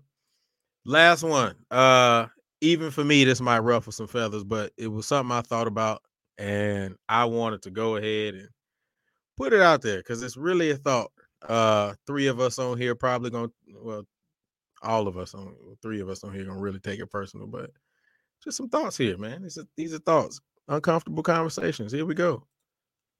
Kappa Kappa Psi and Tau Beta Sigma. Needed or not? And why? As a brother Kappa Kappa Psi, hey, gotta ask the question. All right. Kappa Kappa Psi and Tau Beta Sigma. Needed or not? And why? Ooh, who am I go with first? Uh Rick. Also, as a brother of said organizations, eh, um, Yes, he, Rick is my sister, by the way. Just wanted to put that out there. shut up. Um, but being a member of both, um, needed, no. Valued, yes. I think that KK Psi and Tau Beta Sigma serve a valiant purpose when it's serving the actual purposes of said organizations. When other other things take precedence over what the organizations are were created to represent, then that's when you lose some of the value of the organization. There are a lot of bands across the country that don't have KK Psi and Tau Beta Sigma. But for the bands that do, and those chapters are strong and operate at a high level, you know, they bring a, a amazing service and experience to the band members, man. You know, and you know, I think personally, especially in an HBCU, I think that there's an added level on top of that because those KK Psi and Tau Beta Sigma chapters are also a part of the Black Greek experience. You know, I know people like to say that those two organizations aren't Greek, but that's a lie. Phi Mu Alpha, SAI, KK Psi, Tau Beta Sigma, Mu Phi Sigma, whatever you have at your school, those organizations automatically are a part of the Black Greek experience because a lot of us, A, are Black, and then B, a lot of us are members of other organizations also. So I think that it's it can be easy to get away from the purposes of these organizations, and if people don't even require the people to learn them, then how you expect the people to, you know, live up to what these organizations are about? So I think at the end of the day, they are absolutely valuable. They aren't essential, but they bring a value to these programs when operated at a high level and in the path that they're supposed to serve. Okay. Krystal. Kappa Kappa Psi and Tau Beta Sigma. Needed or not? And why? See, I knew, I knew, I knew, I known that you were going to call me. I wanted to go last. Um, I gotta start my disclaimer. Um, I'm obviously Team Red. However, I'm gonna talk about my experience with how I came to understand Greek organizations and at a HBCU. So I'm a first generation college student, so I didn't have any background to what it is to be in an organization. Nobody in my family's gone to college, and I'm still the only one who graduated, attended, and graduated, and attended and graduated at HBCU. And I have a big Southern family, so that that that means I don't have nobody in my ear to say do this, don't do that. And I remember like the first day of band camp, I call home. I'm from rural, I'm from rural Maryland. I'm from a little town that, you know, in the history book is where John Wilkes Booth fled the law. That's that's all you gotta know about Accokeek. And so, yeah, you making that face, Quan. Like, see, there's places that are a blip on the map. I'm from that blip. And so once I got to Morgan and I see all of this Greek paraphernalia, I've only seen it on TV. I've only seen the stereotypes of what it is on TV. So, coming from a rural program, you don't have a lot of hands on deck. Everybody has to work. Everybody has to set up the band room. Everybody has to pass out music. Everybody has to be because you just don't have you don't have enough people to not to be lazy. I'm gonna say it that way. And so my first impression of Kappa Kappa Psi and Tau Beta Sigma, when I called home the first night after, you know, crying a little bit to my dad about, you know, I think, I don't know, I don't know, this is this ain't what I thought it was gonna be. It's fun, but damn it, I hurt. And I was like, they had these cool organizations, and they kind of do what it is that I saw my high school program do, and how I felt like now, not unbeknownst to me, my band director in middle school groomed us to do was to take care of band. Take care of band and take some of the weight off of him as a director. So I have Roosevelt Pratt, and we all know he's at EE Smith. I had him and he was fresh out of college. Um, he old. You can tell him I said it. and I I learned that these organizations are like what I saw in high school as the band president, as the secretary, as the office manager, student, student leadership. And I said, okay, so they have an organization for student leadership that takes care of band. That's my impression of the organization to date. That's not saying that I think they always hold true to that. But to be honest, no member really does in any organization. Um, where and that's just the fact of the matter is to so to say that they're not they're not necessary i don't think it's more so not necessary as much as um, sometimes we don't identify organizations by their true purpose based on who's in it and what they actually do. Um, and i knew for me i'm lazy af and i only had one goal to graduate so my parents didn't think i made a bad decision majoring in music because you know a first generation college student is supposed to be a doctor a lawyer or a scientist not major in music and certainly not be a female band director. That's just completely off the radar. So what i identified the organizations as is the group that takes care of the band. What i think though is i don't think that should have exclusivity if that makes sense. Like i feel like if you're doing your job really doing your job everybody feeds off of that energy and wants to take care of the band. There's some schools that, you know, I think do a really good job at it. I think there are other schools maybe not so much. Um, but I don't I don't judge the whole book by the pages that change in it. You know, every every couple of years, you might get it. Speaking from personal experience in my own chapter and in my own organization, one year you get a solid set of folk that come in to work and do do their do and then you you get every organization got ladder holders. That's just real. It's unavoidable you know some people interview well and that's even in the adult world and then they get on job and they running out the door at you know before it's time to clock out. That's just real but i don't i don't ever think and i would never say that i think it's not necessary or it's unneeded. I think people don't always hold true to the purposes and values that their organization are created behind. All right. Dope. My red team. We got you. We got there we go. We got you. All right. Uh Maya, Kappa Kappa Psi Tau Beta Sigma, needed or not, and why? You just really trying it today, Lord. Okay. Come on, give us a smoke. Who want the smoke? There's no Who smoke. There's no smoke. smoke? Um, Who cranked that up? Jackson, right? Didn't they No, crank that was PV. That was PV. Not- I think Jackson cranked that up. Anyway. Yeah, I think Jackson cranked that up on us. I'm sorry, my I ain't mean to interrupt your time. Go ahead, because I know you ready to go ahead and fire it off. Let's go. Let's hit. No, not even that. I mean, I agree with all takes that have been provided. I I thank you all for your input and your continued excellence on this uh, platform. First, and well, secondly, I mean, it is an honor to be selected to serve. Let's start there. Now we're saying needed, yes or no. Um, I, I did write down, you know, a couple of things. When we talk about the mission or the vision, um, that's one thing.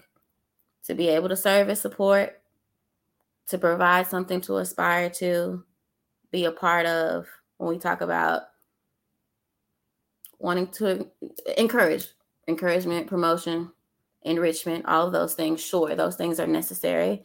Um, however, for speaking of emergent or emerging leaders within the band, talented musicians, camaraderie, all those things can be had with or without said organizations. I can only speak from my experiences when I got to PV. I mean, you know, we all know there was one without the other. However, those same persons who had to go through um, the recharting process and all things of the like were already emergent leaders. Those persons were already having a stance and being efficient, as well as peering off to their peers, the staff itself, and being able to facilitate the vision which was being placed on the band at the time. So those persons, yes, at some point were led or or able to be a part of said organization. Um, I'm saying said just to be totally to seem seemingly unbiased. That's why I'm speaking of which, not to um, um no, be biased. Be biased. No, because I'm I'm going to be fair. Not not to say like oh my organization mm, mm, mm, mm, mm like it, it got to be all of that.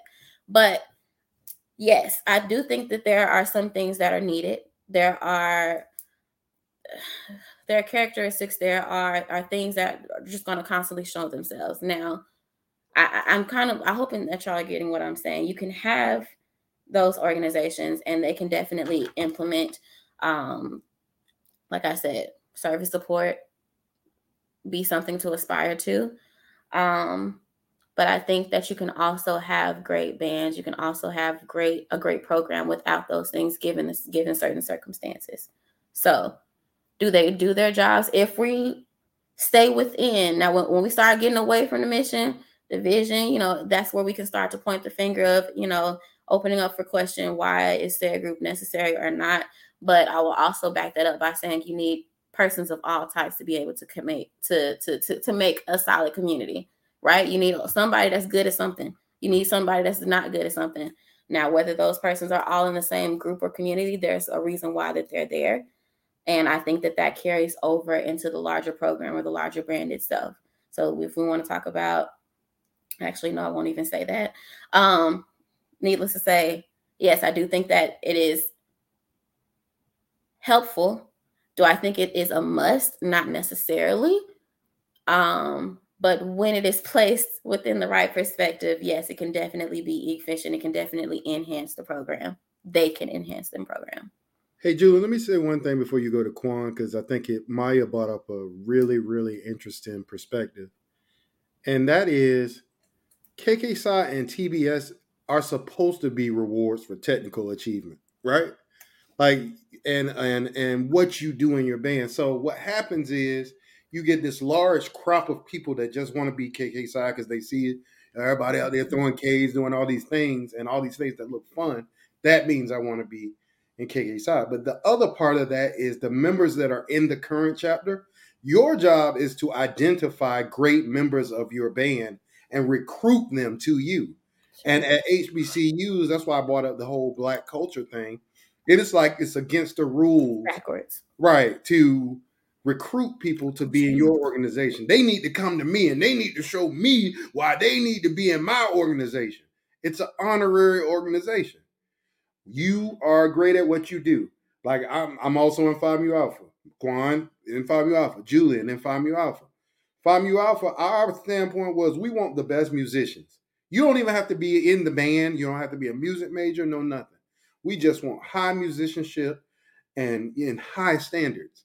KK Psi and TBS has a lot of the same platform, but that's I guess that's why I wanted, you know, going with the fact that, you know, it's okay for you to reach out to people to make these organizations great. You want the best members of the band to be in KK Psi.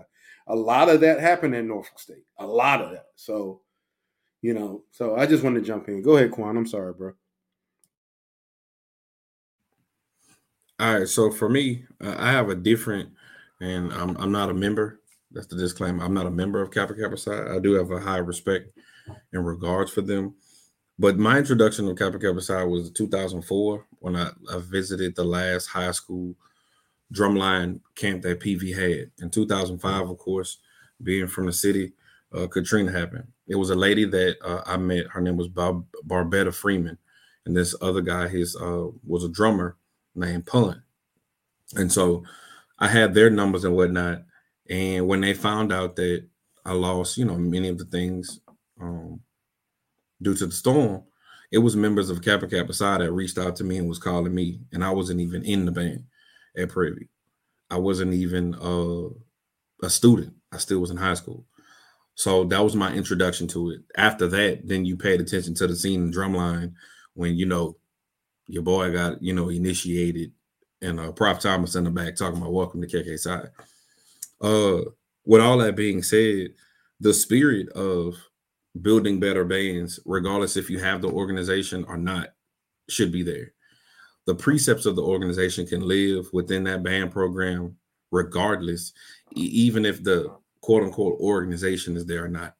I think that uh, organizations such as Kappa Kappa Psi and Tau Beta Sigma, from what I've seen when I marched in the band with Delta Psi and Epsilon Psi, they were the leaders. They were the ones that, you know, were on point. Like when I first uh got to PV and I saw Rory, I was like, damn, that boy is cold. Now he was a tuba player, but did a cold senior recital on the saxophone. You know what I'm saying? Every now and then he would pick up the mellophone and play the mellophone, or he was the student arranger. Christopher Mosley is another, you know, gentleman. And these guys, they were like outstanding bandsmen, and they're outstanding band directors now. So it didn't stop, you know, just at the the, the collegiate level. So is it necessary, um, quote unquote, for your band to function as a whole? No. But is it a great help? Yes, especially when you have the right people. And honestly, as a freshman, those people that's in those organizations, be it Kappa Kappa Psi, Tau Beta Sigma, PMA, uh, SAI, the precepts of the organization, you want to strive to be in those in those circles of those people because you know that they were on the top of the game, regardless if it was just gigging, because a lot of brothers from PMA was doing that uh, from OZ, or if it was the band thing uh, for Delta Psi and uh, Epsilon Psi. So it's like you wanted to be around the company of greatness because they were striving to be greatness. So when you, when you have those people, those young people to aspire to, yeah, your organization is going to be good. But when you're focusing on getting the letters, and then after you get them, you just be like, I got them. You know, I'm done working. Well, those people, you know, they don't belong. They should not belong uh, in those organizations. But I must say, when I was there, I didn't have that. I not nor I did nor did I witness that honestly because Prof Gordon will call call you out even faster because you were in those organizations. If you were late to practice, like he would handle you, you know, accordingly because you're supposed to be an elite example for the band program. Um, all of you guys touched on something. Well, not all of y'all, but a couple of you all touched on something that I found very interesting. Um, just more or less like the introduction of KK Psi, right? Because I think uh, Krystal kind of talked about it, and Quan, you kind of brought it up, but then you said something towards the end that really kind of made me think because I can remember when I got to Norfolk, there were like three members of KK Psi in the band, and my introduction to KK Psi was so big that it it was almost hurtful how you know there was a there was a situation in the band and i, I can really I, I don't care talking about it but first of all going back to my introduction to kk Psi was really my band director from high school who every time we did something, so we went to Fiesta, Texas one day, and he, he was on the ride just doing this, and I was like, "Is he a Sigma?" Like, but I knew he was Alpha.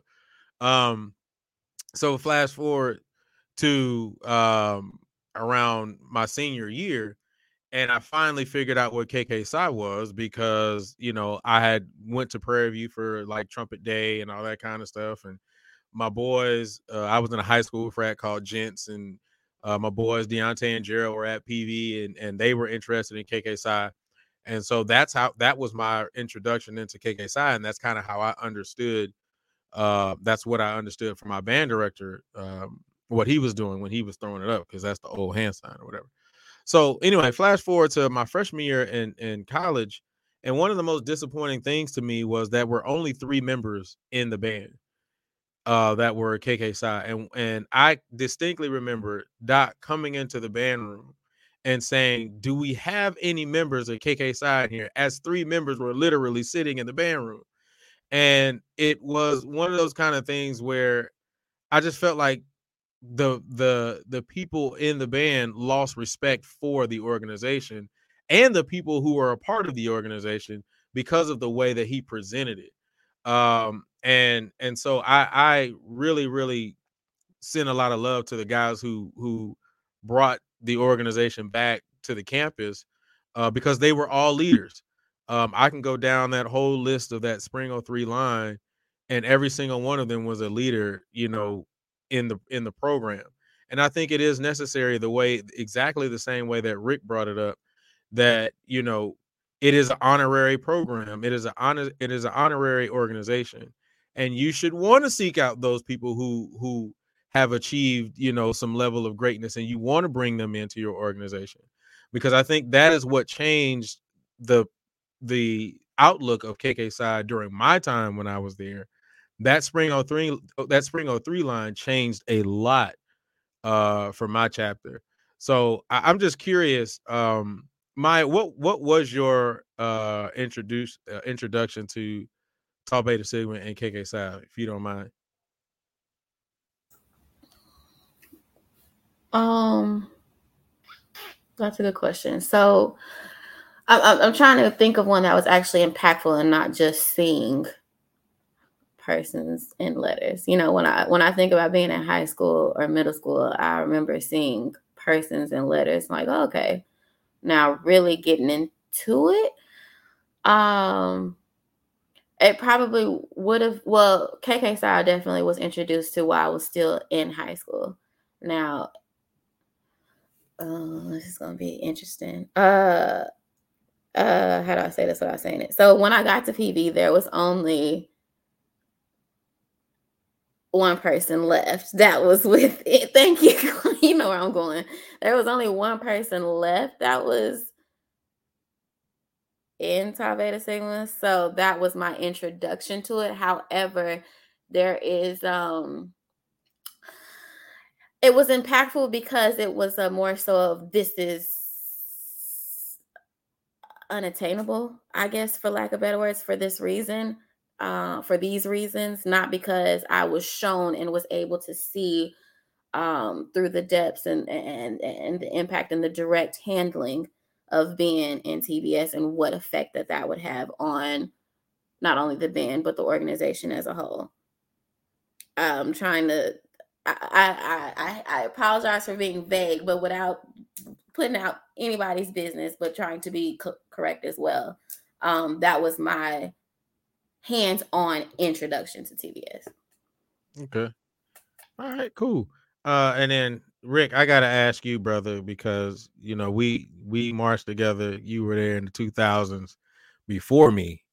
Uh, but you may have seen the same KK Psi that I saw when I got there. You may have seen something different. So what was what was the introduction to KK Psi for you? Uh, it was pretty similar to mine. I, I, I didn't know what KK was until I got to Norfolk State, and you know, uh, the ninety nine line had just crossed, so they was they were neos in the fraternity. So there was a larger presence my freshman year than when you came in at 02. By 02, all those guys, either went on and moved on or had graduated. So, um, you know, by that time, I think Bobby Lincoln was the only, like one of the only people on campus that was KK Psi.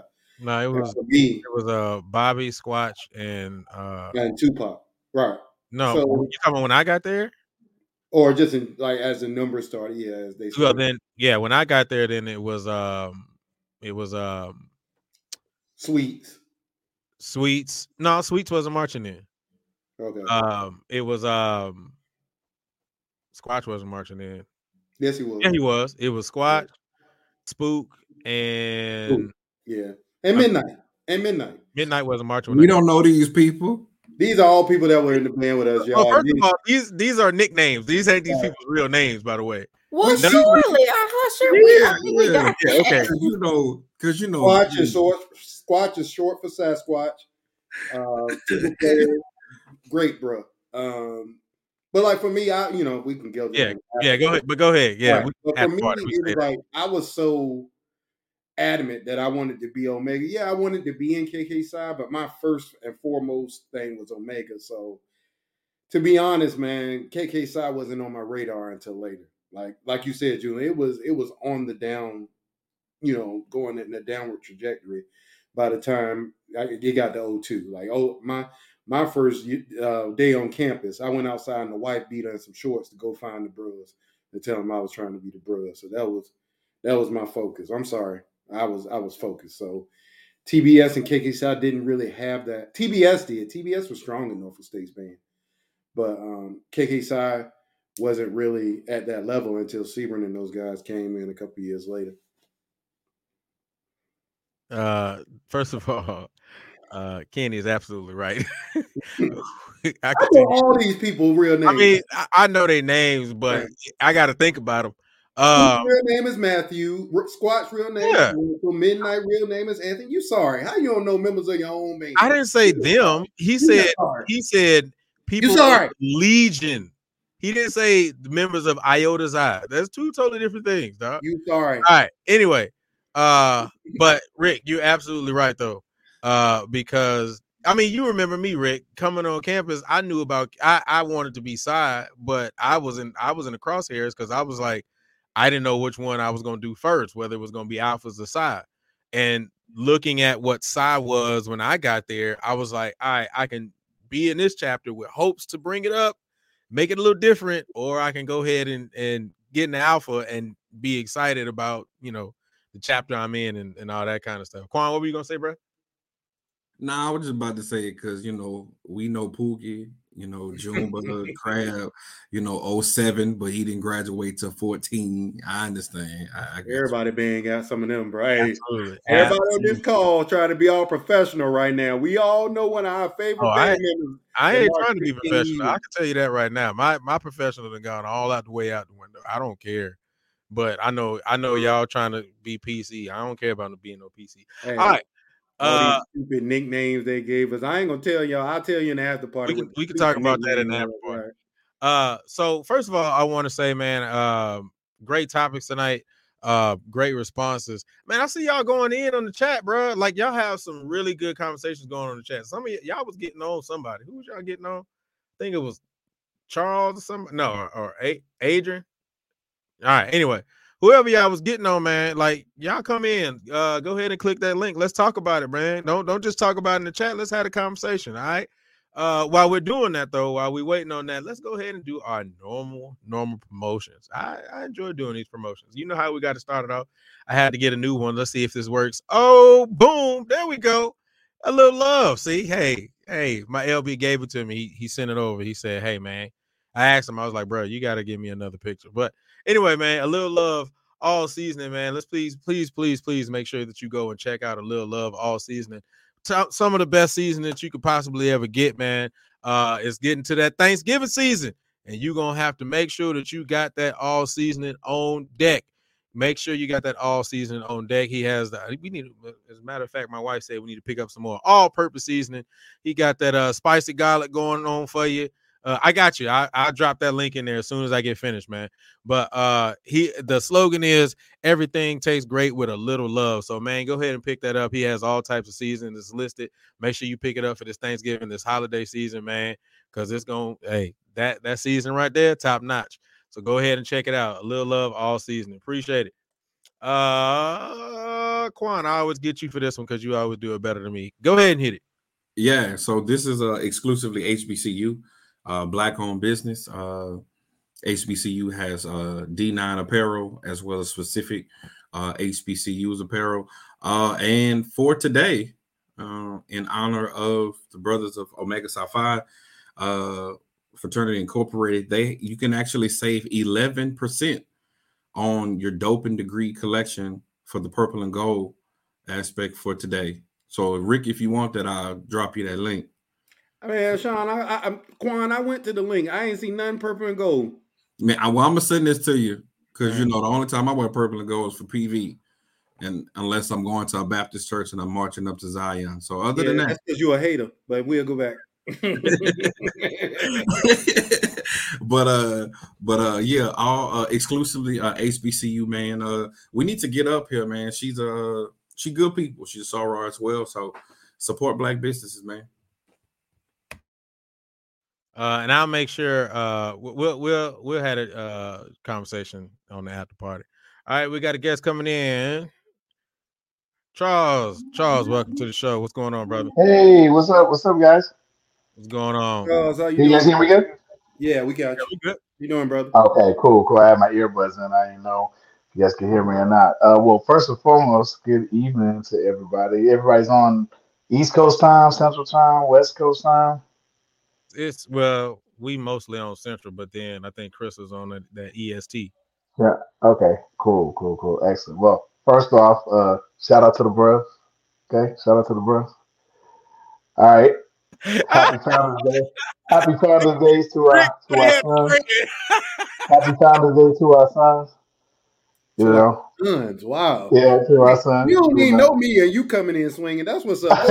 Nah, it's all, it's all good. It's all good.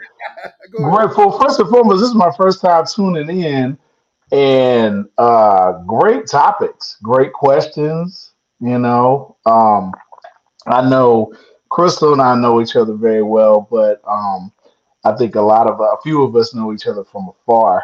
Um, one of my my actually my best man for my wedding was in the Legion with some of you guys. Charles Kane played trumpet. Charles Willie Kane, that's, That's my my boy. Yeah, That's Charles. my wicked brother, man. Look, Hey, man. I call him Willie. He been jumped on this. That's Willie, right? Willie Willie Charles Kane, He'll, right? he'll, he'll break this camera. But I will say this, man. He was definitely one of the ones who welcomed me into the Legion, man. Like he he gave me a lot of the, the info and the history and all that kind of stuff. So that was like my big brother when I got there. So so much. That's my rookie Charles. brother, Maya. That's my rookie brother. Yeah, that's my best friend, man. We uh we, we both from the Ville, from Fayetteville.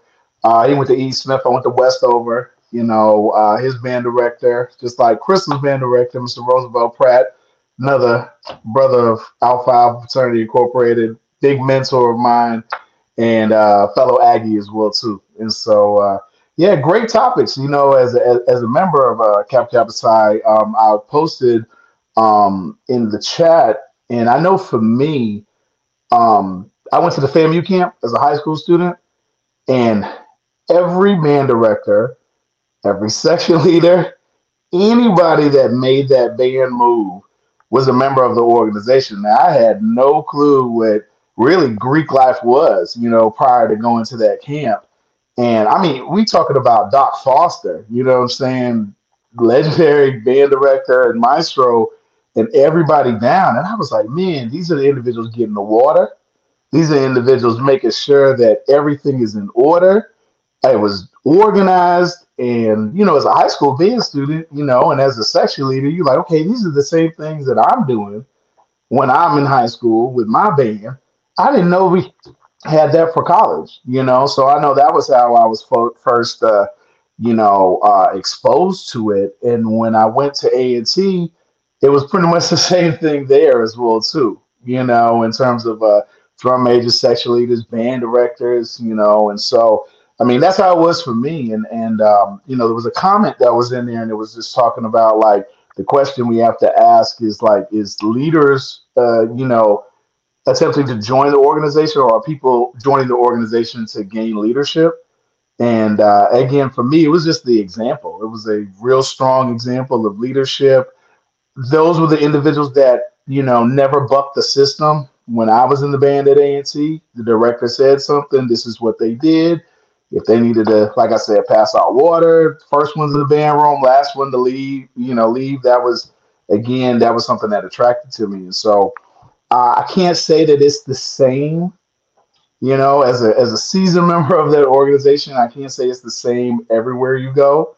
You know, I'm not behind the four walls of every band program, but you know, we know when when things are not operating in a way that's functional, and and you can tell with some band programs that have both organizations or just have one, and things are just you know dysfunctional whether it's from you know an organization standpoint or even sound wise, you know, just holding that high standard. Uh, again, everybody that was part of the, those organizations when I was in school, they were the top players.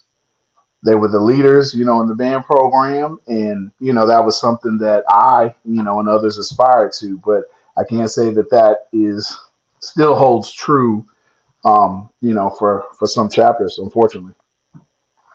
And and I, I have a question, man, because you, you brought up something that just kind of made me think.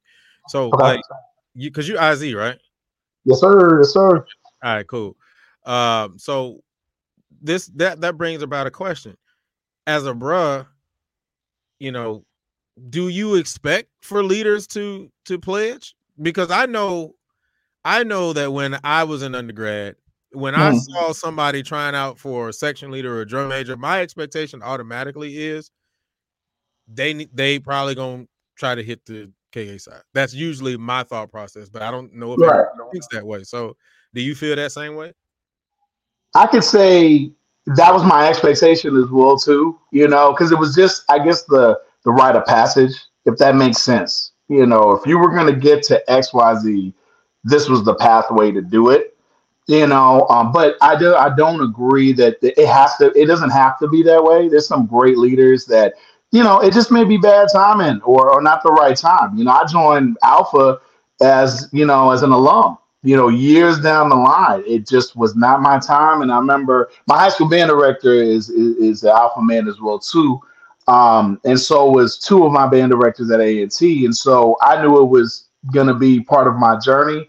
But i remember they always told me you know the train doesn't stop; it keeps going. You know, and I just knew it was going to be a matter of time, just for the right timing. You know, and so. Uh, you know, with that being said, it may not be everybody's time, but this brings up a new, you see a great question. I hope I answered it, but I have an issue, and this is just me personally, with people that had an opportunity to join, did not join because they, you know, I guess maybe their ideals or thought process wasn't with, you know, Kappa Kappa Psi Tau Beta Sigma, what it stood for, and then those same individuals becoming honorary years later down the line. I have an issue with that because again, it's you know an honorary organization.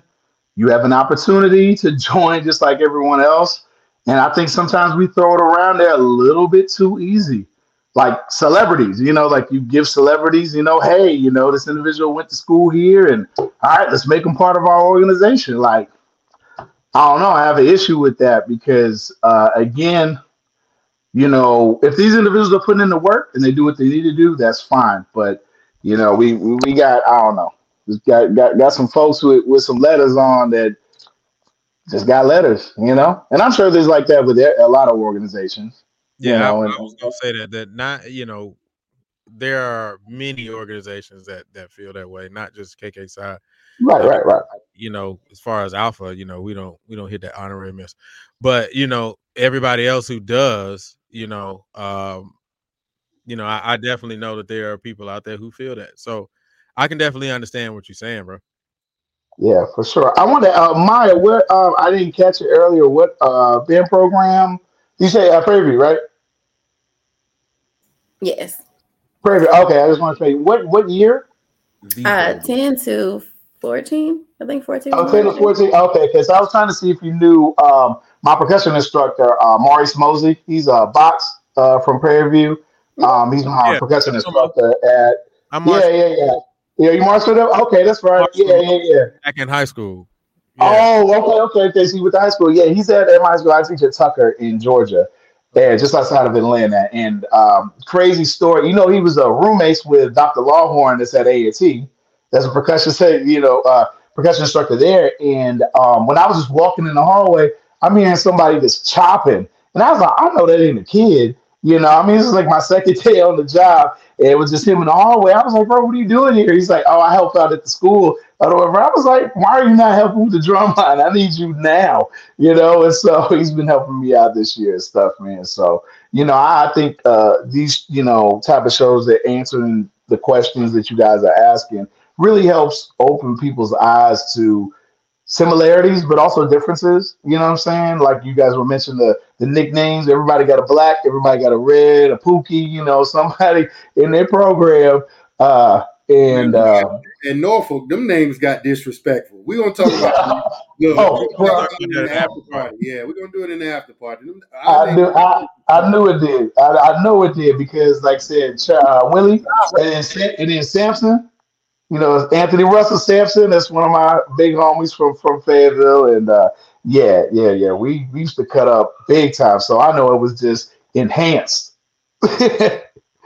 with the Legion. Well, that's cool. Well, hey, I don't want to take up too much time. I appreciate you guys. Keep doing what you're doing. Keep uh, keep working hard, and uh, and you know keep these questions going. I think I think you know a lot of our shows that are out there that are talking about band content can um, you know there's room for everybody, and uh, you know great opportunities to have some good dialogue. I appreciate you, Frat. Pray, uh, thanks for your support, bro. All right, take care, guys. Take care. I need one Chuck Omega came in in the real You said what? He came in real violent. I said, it is. Chuck, I knew he was coming in violent. He came in violent, like sneaky violent though, and then left.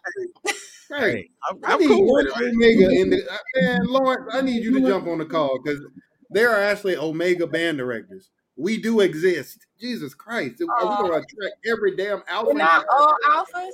I'm I'm Yeah. telling you, I, I thought all band directors were alphas for a long time. I was like, it just must be like some little collation that you just gonna be an alpha. I thought it was like a, a secret, like I don't know, backdoor skull and crossbones, like you're gonna be an alpha. I just thought that right. The- the I have a one. question. So so something that um me me and some other people who who talk that you know we all from the from the the, the music Greeks um collectively and we, and we have these joint statements and we have these things where um that says that within our own purposes we're supposed to be cordial and and and, and cohesive in a sense that we all represent something that falls under a large common umbrella right um i i struggle when music departments have chapters that just can't get along. And I'm coming from historically one that kind of was like that. Um, and I came f- and, and I watched it grow, and I have students now who are Tau Beta Sigma.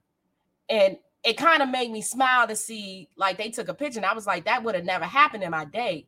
Like, I'm glad that y'all like, you know, sometimes people grow up better than you, and you happy to see that they they grew up better than you. Um, but it just sometimes I feel like it be us old heads that that just perpetuate mess. That's like, we don't let- exactly. Krystal, you we don't let the young right. kids we don't let the young kids be great.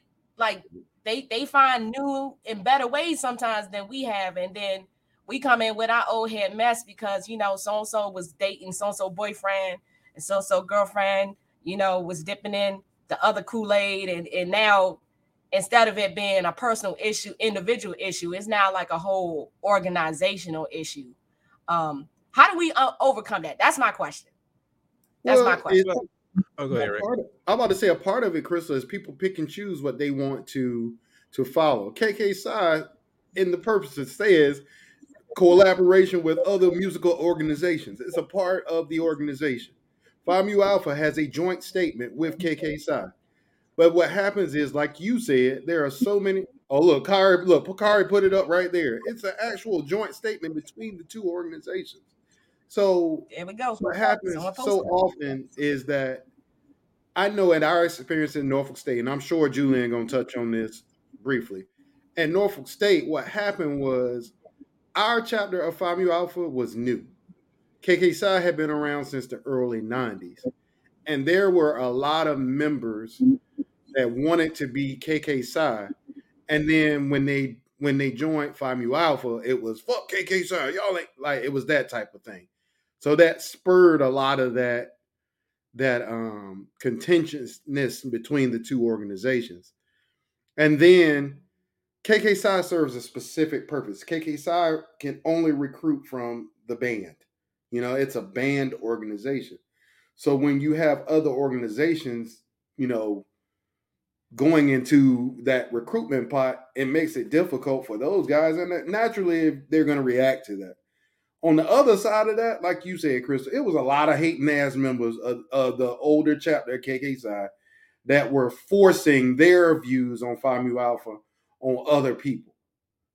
So it was it was coming from both sides. It wasn't one side disrespecting the other side more. And I'm saying this as a member of both organizations. It was a it was a collaborative effort to hate on one another. We were equal opportunity haters. And and we took every opportunity to do so. I think it's better now because like when I came into the fraternity, I was so like I think another thing too was Phi Mu Alpha at Norfolk State in particular. A lot of people, what Phi Mu Alpha at Norfolk State was supposed to be founded in 03, 04. We started that thing back then. Oh, and, 02. And a lot of the members of KK Psi were in that colony with us trying to start the chapter. So when the chapter finally went through in 08, it was like, you know, you had that group of guys who are now in Phi Mu Alpha. And that that relationship, I think, is what made the you know that transition a little better in years after that. But it was definitely like that in Norfolk. It's like that all across the country. I don't sense that at PV though, because a lot of members of PV's chapters were in both organizations too. So a lot of the founding members of that chapter. Uh, but I can I can kind of go more a little bit older, but I mean nothing nothing that you said was actually wrong. Um, it's more or less the fact of definitely a lot of people who were interested in pledging or becoming a member of KK Psi who either A didn't make it or B didn't have the grades or C all of these things above that for whatever reason they just didn't do it turn around and became Phi Mu Alpha and it just created a dissension the old school mentality of it I just remember when I was in high school um you know, there was a, a member of Phi Mu Alpha who would come by my high school all the time. He's cool dude. You know, that's my boy now. Uh, but he would always tell me about how the chapters of Phi Mu Alpha was getting suspended because of the fighting that they were doing with KK Psi and blah, blah, blah, blah. And it was just always happening. Uh, and I just think that it it was because of the that reason. One, people who were supposed to become members ended up ple- pledging the other organization, and there, there was a dissension there. I also think that, like Rick said, there's this thing where a lot of older KK Psi members just kind of look down on Phi Mu Alpha. Like they just like KK Psi members felt as though they were the prestige of the of the music Greeks. And so anything other than KK Psi was just not acceptable. And so that that kind of spawned a lot of that stuff. I do think it is better um, than what it than what it has been in years past. I don't really see a lot of the dissension anymore. I think a lot of it a lot of it started to come up when uh and and even this kind of almost got close to Norfolk State when uh that whole dropping fives thing came out. Um when when Alpha was doing the dropping fives and and it looked like they were throwing K's. And so, because I know that I saw it happen, I saw videos of it happening at FAMU, and I know DI was really big on, you know, trying to stop them from doing it. Um, so I've seen that, but I think even now it's not even a big thing anymore. Like I don't, I don't even really see either Alpha dropping fives, which I think is hella phony, but whatever. Um, but I don't see that much anymore, and I really don't see a lot of that dissension anymore. I actually think that it's more cohesive. But as Rick did say, I think that out as as Rick said, KK serves a, a, specific purpose. Sometimes members of Phi Mu Alpha who wanted to be a part of KK oversteps on the job and the work that should be happening as a member of KK versus Phi Mu Alpha. Uh, just to kind of give you a, a, a, an example, I remember specifically when I was at NSU um, as a member of KK Psi. I remember we were we were in charge of you know painting the stands. Like that's just something that you that we do as KK Psi. You know, painting the stands or painting the chairs or lining the field. That that's just what we did. You know, and I just remember hearing overhearing Phi Mu Alpha members like, "Hey, maybe tomorrow we can go line the field," and we were like, "Nah, bruh, like that's not your lane." You know what I'm saying? So I don't, I, mean, I don't know where you heard that at. I can promise you, as a member of that, I, I, I trust you. I uh, heard it. uh, I'm telling you, as a member of that Phi Mu Alpha I'm telling we you, was I not heard it. talking about lining no field. I'm telling fact, you, I heard it. We used to Listen to me. you guys. Rick, Julian, I was in the chapter. You? You were in the chapter. You weren't there when it happened, so you can't tell me that it did not happen. I promise you. You can were not you. there. Julian, You were you not want me to talk. there. I know you, don't You want me were not there because you're wrong, bro. I'm It, it'd be different. It'd be different if you were physically there when it happened. You weren't. I Now I can understand what you're saying. You all had conversations behind closed doors about the, those things. That's no, fine. And I'm not saying that that didn't happen, but you cannot disregard what I was physically there for that you weren't there for. Julian, I'm not can you tell me- disregarding me what you're saying. of Phi Mu I was there from the start of it.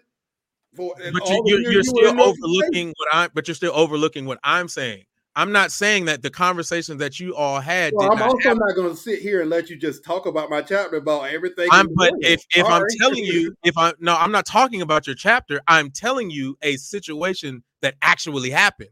if well, I because you know I have no no disregard or anything for for Romeo.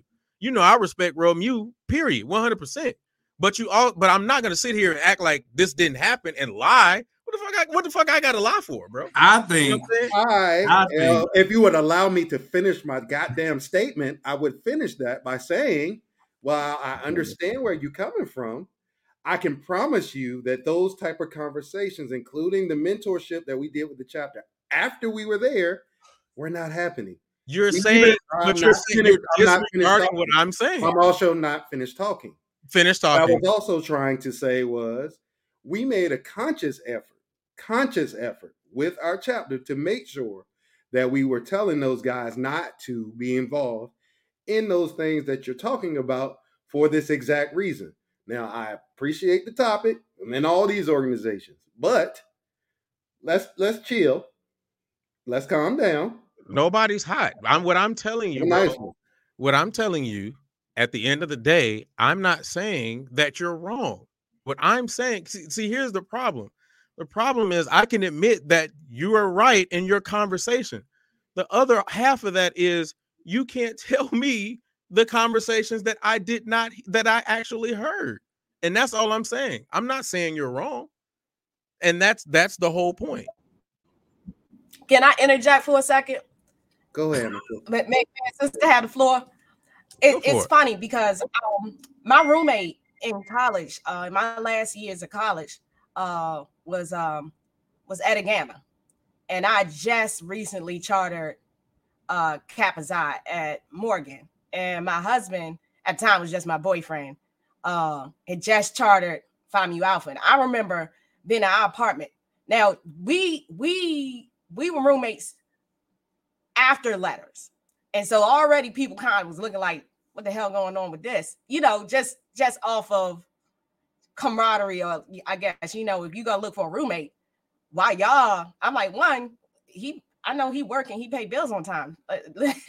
Money don't have no, I don't care. He gonna pay the rent on time? Bet.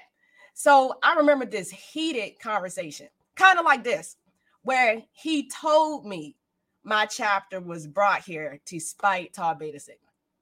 This is almost, you know, t- you know, at least 15, 16. I mean, he told me he he was like, I said, but you knew me before. You really think somebody was chartering for three years to make you mad?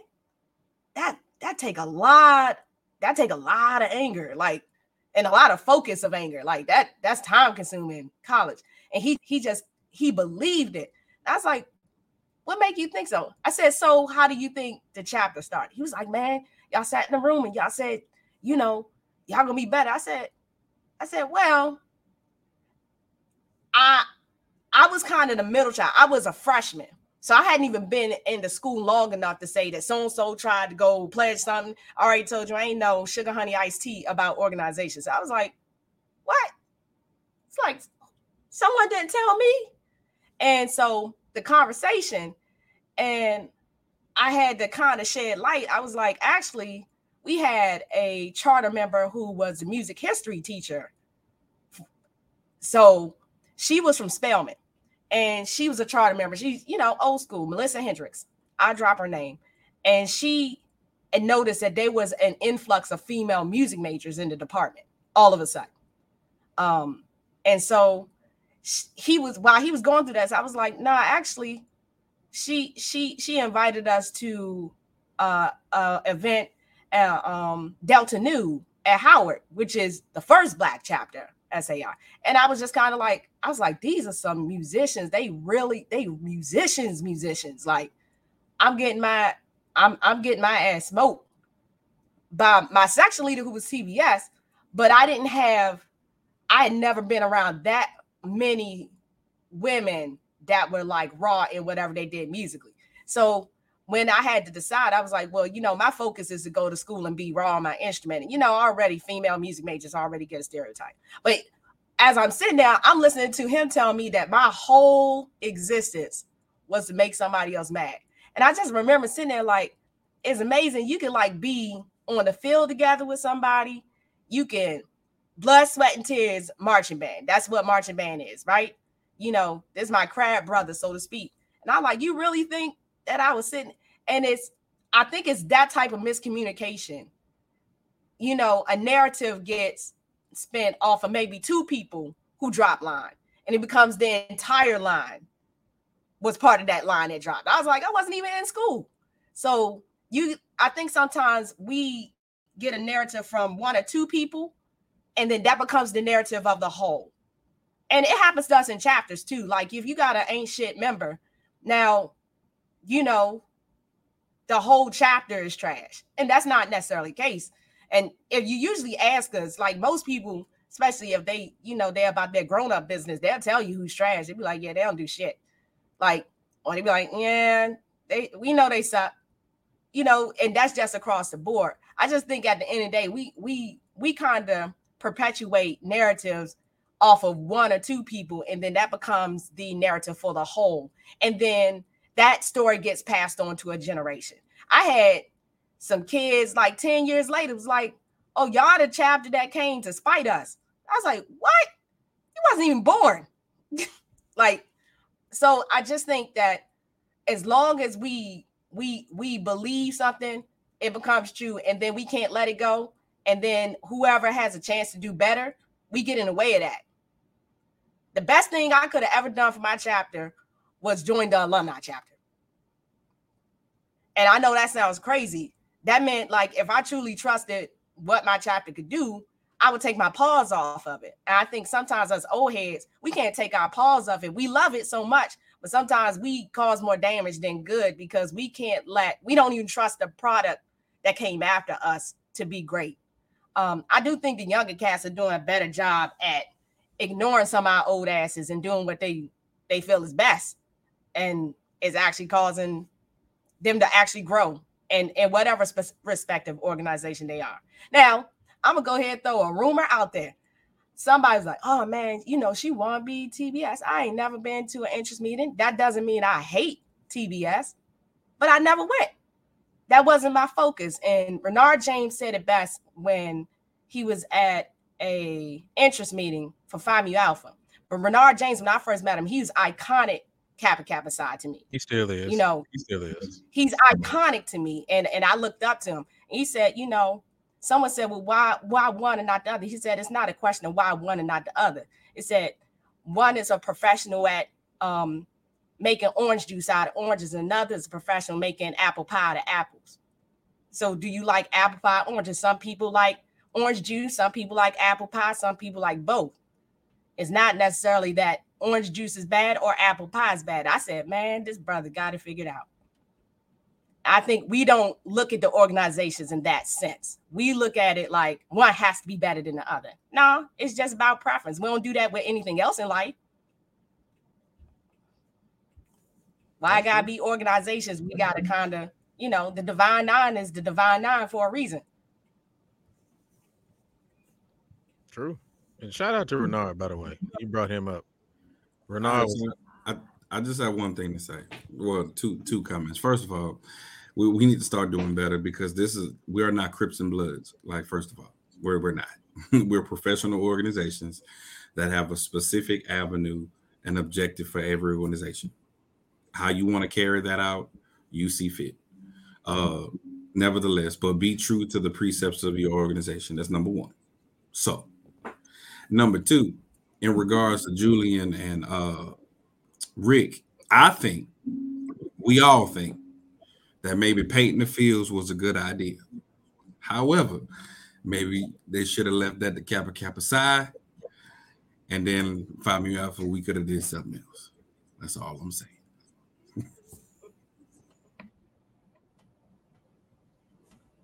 oh, Good no, job, man. Juan. All right. Good Okay. job. Good job, Juan. All right.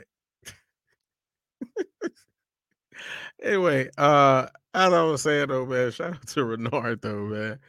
Uh, I just remember after I crossed KK Psi, you wasn't good unless you went to go see Renard during my time. Uh, that that was how I always understood it. So yeah. Anyway, oh man, they they going in on the chat. So Hey, first of all, let's let's let's let's keep it 100. I need to make sure I make this very clear, dog. Rick, my big brother, dog. We argue all the time. I still love him. You know what I'm saying? So y'all don't think that we over here got smoke for each other, dog. Because look, as soon as we was going back and forth with each other, dog, like the chat just blew. that chat ain't stopped moving since we stopped, bruh. I just Man, was like, when this Fuck go in, that dude, Julian, man. Fuck that dude, Yeah, man. I don't know that I, I was dude, like, man. when this, I say, when this shit go in, y'all, because uh, He, can- he can he'll say that today because you know what I'm saying it's all good. It's Omega, it's it's Omega found today. He can say fuck me today. I thought this was I thought this was real talk that talk, man. It Jesus is. Christ. I'm just saying, hey, look. Did we even my- have to get that statement? That's my brother. What? yeah, I I just wanted to make sure I, I put it out there because the chat been going Hey y'all, we argue all the time about All the the time. all the time. We That is my best friend. That's the best man at my wedding. We ain't mad at each other, y'all. Yeah. Golly. Black people, man. Maya was like, when this shit go in, yeah, Real Maya, got to Maya Maya was like, shit. Stop making that face, boo boo kitty. she got to get to the hookah. Oh, that's right. I forgot. No, I don't. What I'm saying is that I'm used to it. So I was like, well, I'm just gonna let them keep talking. Like I know, I know y'all not fighting for real. So shit. Maya, you ain't. When have you the women ain't cut up like this. I'm just saying the women on the on the on the platform ain't we we ain't cut up like y'all. We we we had some coof. Nah, Maya. Food and corn. I know that's right. You No, don't what? don't let Maya fool you now. Don't let Maya fool you now. She goes What goes does that in. even mean? Don't let me pull up the old clips. If Oh we what? if we gonna get into this, we gonna get into this. What? I- oh, Damn, what I are we talking hey, about? I got the you clip, ain't never seen me bite. cut up on camera. shoot, shoot, hit the little dance you always hit. Which one? Go ahead, you hit it. Mm, mm, there you mm. go. See, that's your cut up time. All right, we about to roll, man. We got to get on out of here, man. Hey, if you guys are sticking around, man, all of y'all who are watching this, man, if you're gonna stick around, you know we got the after party coming up. You know, uh, the after party, we we we really let it all hang out. We really just kind of relax and let loose. Uh, everything is not strictly music. Exactly. That's why I had to change the word. Everything is not stri- strictly music, music education, band, and all that kind of stuff. But if you're gonna hang around with us, hang around with us at the after party. Go grab a drink, hang out for a little while. Uh, before we go, you know we always do this. We got to do it the right way. Quan, any final thoughts? nah, bro. Good show. Word. All right. Uh, Maya, any final thoughts? oh, I'm just, I'm just ready to get to the after party. All right. Well, uh, dang, I didn't do it right. What's good, man? There we go. You not on your P's and Q's. I'm not. I'm not because I was trying to hurry up and, and, and shut it down because it's it's an hour later in Krystal territory. Uh Rick, any final thoughts? Actually, yeah, I do have a couple, man. First and foremost, I want to wish a happy heavenly birthday to my oldest sister, Rhonda. Yesterday was her birthday. I miss her dearly. Uh, so, uh, shout out to her. I love you. Uh, so that's first and foremost. Number two, um, you guys can access this through the UConn website, but the beginning of the end is here, y'all. Tomorrow is my uh, doctoral recital. Um, it's a great concert. I'm doing something a little bit different, y'all. Um, you can watch the recital. You just go to UConn's Music's website, go to an events page, and you'll the first thing there is the Wind Ensemble concert. It says my name and all. You click that, and the link is right there. But been a long time coming, y'all. Uh, did, got this done in three years. So my um, recital is tomorrow, and then next semester, y'all, I'm in the home stretch of becoming Dr. Brown. So if you would like, um, and you want to see a different type of wind ensemble concert, y'all know I'm not about to go in there and do your standard rep. This is going to be the most African American based. Uh, every piece on my concert was written by African American composer. So you know that I think that means something and representation, and uh, it's going to be interesting. So I think you guys will love it. So that's that. And then lastly, support black businesses, support black people, support black. We are in this together. We are all friends. We are all in this, and the only way we're going to advance as black people is to support one another, even when it's hard. So, uh, Hey. hopefully you guys will come support. Hey, uh, for everybody that's saying right now that my phone is gonna mess up, you ain't shit. I'm just going for that. Man, your phone already messed up. Maya started laughing earlier, it and it just went out. We're like, hit it right. well, that's because let me see who said that. Uh, Somebody like, said "Mama, Quan, Quan shit messing up already. It was like ten minutes into the show. That wouldn't be. Yeah.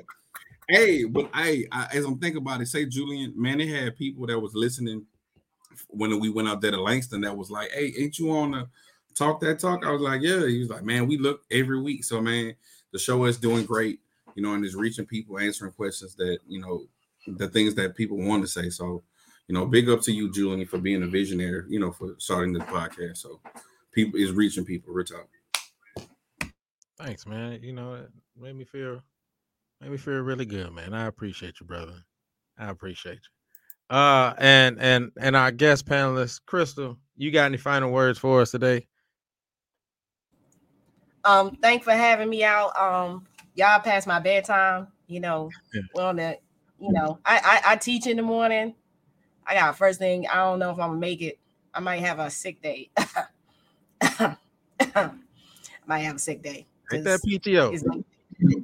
Yeah, mm, I don't know. I, well, I'm going to Midwest, so I gotta kind of, I gotta save my Pokemon, you know, for when I really want to relax. But I appreciate the conversation, and um, when I saw those questions, I said, "Oh, they choosing violence." But you know, if I'm gonna choose violence, I like to choose violence with people who, who, who, who talk that talk and um, back up whatever they say with some real shit. So appreciate it. And I ain't know people actually listen to me. I be running my damn mouth. So shout out that let me know that people actually listen to what the hell I'm saying. Cause I just be talking to talk. Hey Quan, they said that Well, butter on what this is butter, that butter on butter. They said that shit was a scud. No, I was B.O.B.. gonna say that too. I was gonna say now, Quan. I know you only got about five minutes left before you start hitting the daddy, but uh, I just want to let you know that that butter on bread. I tried that this past week. Now that you might have been Hey. on to something. Now you might have been Ain't on to the something with that. I just want to give you your flowers Hey. while you can still hear them. If don't Yeah. nobody know what we talk about, you had to stay there for the after party to to, to find out about the butter on butter, man. butter on both sides. The butter Yeah. on that B.O.B. Oh, that ball. That's that big ball. So that Hey, we, we choose cholesterol a day. BOB, baby. You heard me? Hey man, I, I BOB. I was trying to put the the link to uh, the recital into the chat. Um, I got it. I got the pulled up the calendar, but I'll probably do it in the after party if anybody sticks around and is really trying to figure it out. Um, other than that, man, I my final thoughts, man. First of all, I want to say, uh, Krystal, appreciate you for joining us, man. You're your your commentary was definitely necessary, definitely needed, and we appreciated hearing all the things you had to say because hey man, it was it was really insightful. So we appreciate it. You're welcome back at any time. Whenever you want to come back on, just hit me up and say, Hey, I'm I'm trying to be on. Just go ahead and hit me up. Uh secondly, man, I appreciate all the subscribers, supporters, all of that, everybody who clicked that like button. If you didn't click the like button, you still have time to click the like button. Also, if you had didn't finish watching the show, you want to go back and check it out after we're off the air, you can do that as well. And also click the like button. Dude, mute your mic if you're gonna keep snorting, dog. Good lord, Quan. I can't even finish what I'm saying. Uh, uh, but yeah, man, appreciate everybody for joining us, man, and getting on with us, man. As you all know, man, we go keep this conversation going 100%. Also, I didn't say this, and I wanted to go ahead and say this right now, man. We just got finished having our uh, region region band. I'm I'm happy to say that we had eight students who did make the region band, and we had one alternate. So I'm extremely happy for that, man. Uh, my kids are doing a great job, and and and you know they working their little tails off, but we appreciate it and, and we love them and support them.